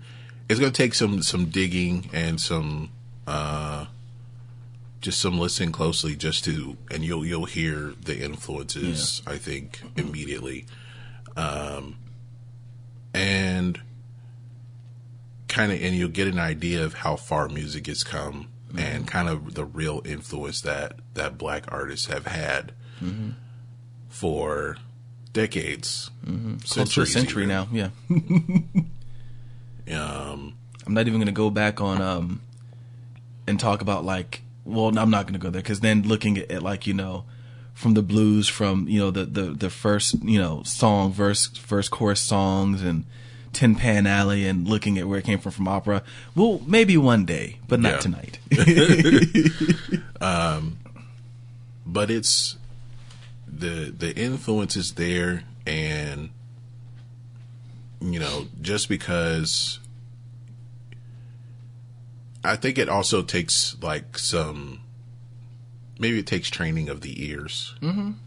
and in some cases it took you know it takes access to Yeah. certain things to where only a few prominent black artists have gotten out as far as their music being heard and um, being respected, even though it's not this genre that it's supposed to be. yeah. Uh, that's why, like, like you said with Hendrix, he's like like the first name you think of. Yeah. And it's because And then if you're a hipster, then it's Robert Johnson. and I think it's a lot. A lot of it has to do with the fact that Jimi Hendrix could write. Like that's that's one thing too that like really kind of, you know, because are there technically better players than Jimi Hendrix? Yes, but they're not as good of a writer as he is. And I think that's what really makes people stick out. Like not only were they really good at their instrument, but they wrote really good songs, so people bothered to listen to them to hear them innovate. and that's also a big part of it. Because if Jimi Hendrix wrote crap songs, he's just another session player. that's just you know, that's the truth. Like if we saw in Hired Gun, a lot of those people they're like, "Oh, I wasn't the best writer, so I became a session player." And there were other artists who they played guitar, and that was kind of a, a statement where just by playing guitar in general um, meant a certain thing. But there were certain guitar players who would take those blues or rock influences and put it in R and B, and um, and they'll make it sound a little different. Like you mentioned um, Ernie Isley, Ernie Isley. huge. Like you listen to Who's That Lady? You didn't not a lot of fuzz guitar solos in R and B music, and I loved it. I loved it. I loved it. Um, you look at Ray Parker Jr. Despite his cheesiness, Yeah. Um, you can look at. Um, ah, it just slipped my mind. Well, you know, you can just look. Um, but um, yeah, it'll, it, like I said, it'll take some digging, but you'll definitely hear the influence of um, just of black people in music in general, and it extends far beyond hip hop and R and B. We're more than Yeah. just rappers. We're more than just rappers. I promise. Uh, did you hear that the other with with with Trump Jr. what did he say? um, to where like someone said something that basically Donald Trump doesn't know any black people, and basically Donald Trump Jr. says, or or like uh, that that he doesn't like black people, and Donald Trump Jr. is like he knows all these rappers. That was like the first thing he said. Why? that Because they Donald used to Trump knows a lot of rappers 'cause they used to say they wanted to make money him. like him. Yeah, that was yeah. They weren't was- thinking politically about him. No one knew what he. No one knew what he thought back they wanted to make money like him. No one saw him on Oprah. like they just like oh that billionaire guy that owns all the buildings in New York City. Yeah, I would be like him. Yeah, I'll get his money. Like it's just a it, like like with the Nelly song "Country Grammar." Mm-hmm. When he says Bill Gates, like Donald Trump, Bill Gates, let me in, y'all. yeah. He's not talking about politics. No, he's talking about money. So that'll do it for our discussion on the He seemed a lot cooler in Home Alone too. Yeah. oh, that or is it? I saw a picture to where uh, they showed they had a picture of him in Home Alone, and then Rob Schneider because of what he said to John Lewis. Mm-hmm. And then someone said Home Alone Two just keeps getting worse. Oh man. um. All right, so we'll get to my earworm of the week. Uh, next week. Um, it may be required viewing for all black people to see Black Panther Oh, is that next week? the 16th. Damn, I gotta see when the Thor Ragnarok come out so I can. I, I can't see them out of order. I just can't. um. So the the soundtrack, I don't know if I don't think it's out yet, but uh, it will be very soon. Um, let me see if it's out yet. it's still in theaters. It's not. Uh, the soundtrack isn't out yet, uh, but a couple of singles have come out. Kendrick did it, right? Kendrick Lamar. Yeah, well, Top Dawg. Okay. Yeah. Uh, song, the first single that came out, I just started listening to it. I like it. It is um, All the Stars, Kendrick Lamar and SZA. Okay. Uh, the video came out a couple of days ago. Um, and uh, yeah, it's a really good. It's a really good song. I want. I'm. I'm excited about the about the movie. Um, and uh, I saw somebody tweet. Um, one of these journalists needs to ask Donald Trump uh, to point out Wakanda on a map. Yes, I, I saw that too. He's, they offered they like they said them like fifty bucks or something. They did it. So um, we'll play uh, "All the Stars" by Kendrick Lamar and SZA, and we will be right back.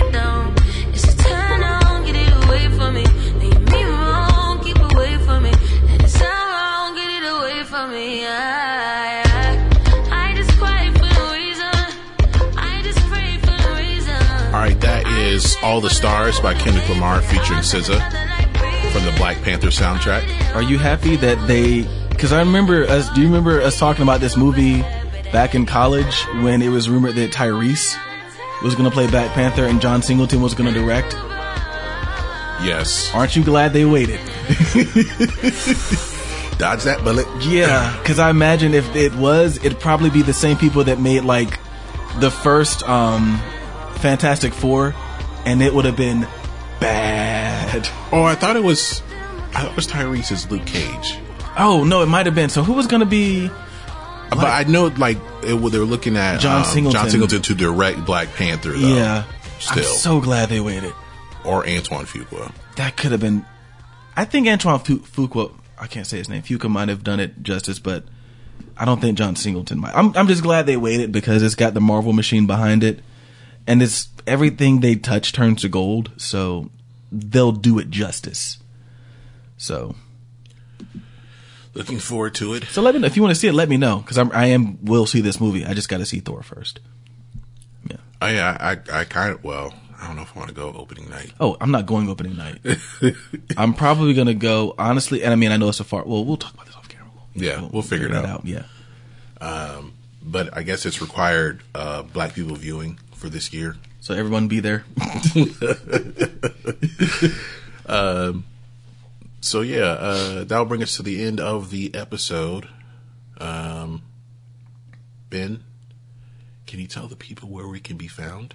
Well, if you're watching us, as we say, you've already found our Facebook page. So thanks for watching. We truly do appreciate it. Um, if you aren't watching us, then you should the next time that we come on, you should watch us. Um, check our Facebook page. It's facebook.com slash by the time you hear this. Um, if you want to check out our website, it's um, by the time you hear this.com, the www, if you want to go old school, um, spelled with the word you. If you want to find us on Instagram, IG, we are at by the time you hear this, spelled with the letter U, and that is cuz We're upstanding. upstanding. but yes, so yeah, check us out on Instagram. Drop us a line. You can slide in our DMs, or you can uh, comment on a picture, or you know, do whatever. Um, you can also email us at uh, by the time you hear this, also spelled with the letter U, at gmail.com. Drop us a line. We'd love to hear you. If you would like to hear us, find us on Podomatic. You can find us on iTunes, um, Apple Podcast Player, something like that. Yeah, yeah. I use it every day. I should know what it is by now. Hold on, let me look at this thing here. Oh, and by the If way, an iPhone is just a, it's a podcast app. Carolina won. By the way, they played Duke tonight. Yes. Um, yeah, just it just says podcasts. So if you got an iPhone, just go to the thing that says podcast and type in the name of our podcast. It will come up. I promise you. Um, if you're looking for us on an Android device, we are on Google Music, the orange triangle thing that says music under it. Click on that, type us in, you'll find us. Um, some of the aggregator websites like Castbox, Otto Radio, you can find us on there. It's out your podcast player, which is really cool because you can look for podcasts in your area. TuneIn Radio because it is like like a DVR for your radio. Like you can pause live radio, you can rewind it, you can record stuff, and they have podcasts. So check us out. Um, yeah, we really think it's cool that you're listening. If you are listening, we appreciate it. Yes. Yeah. All right. So, um, this was our first uh, podcast of the month for Black History Month. So we'll have another Black people topic next time. Five artists you thought were white.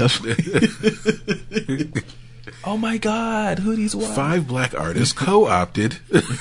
Oh my God, Hootie's black. Oh. yeah, we could do five artists you thought were white. I feel like that'd be so messed up. But like, you know, that first person that when they found out Darius Rucker was black, they're like, no way. like, I saw the new Hootie video, and like they had some black dude like lip syncing the words. I don't know where Hootie was. yeah, oh, man. Um, but yeah,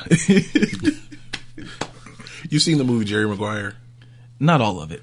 I've There was a scene with, with Cuba Gooding Jr. where he, um, like the scene where they're at the NFL draft, and he's wearing like a a button down shirt, jeans, and a baseball cap, and he has a goatee, and a kid walks up to him, "Are you Hootie?" I guess that was a timely joke back then. Yeah, it was ninety five. Yeah, so, um, so what should we end the show with? Cult of personality. Yeah. Cult of personality.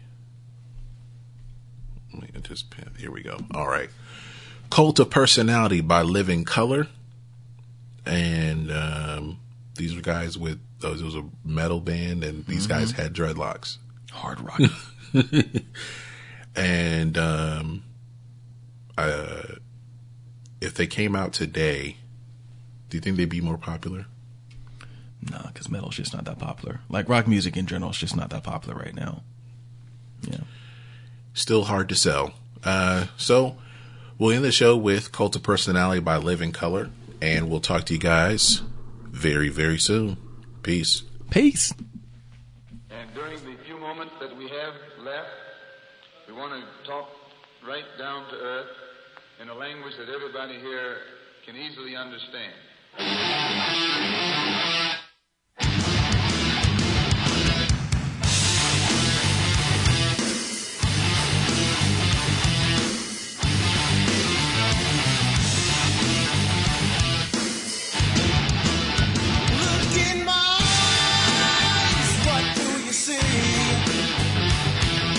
The cult of personality. I know your anger, I know your dreams. I've been everything you wanna be. Oh, I'm the cult of personality. Like Mussolini and Kennedy. I'm the cult of personality, the cult of personality, the cult of personality.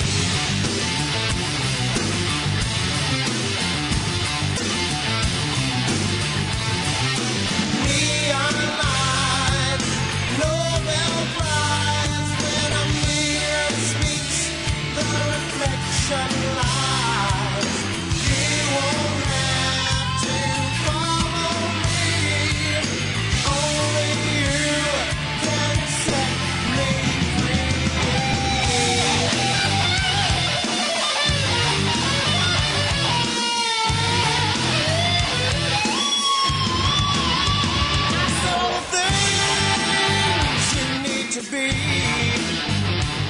I'm the smiling face on your TV. Oh, I'm the cult of personality. I exploit you, still you love me. I tell you one and one makes three. Oh, I'm the cult of personality.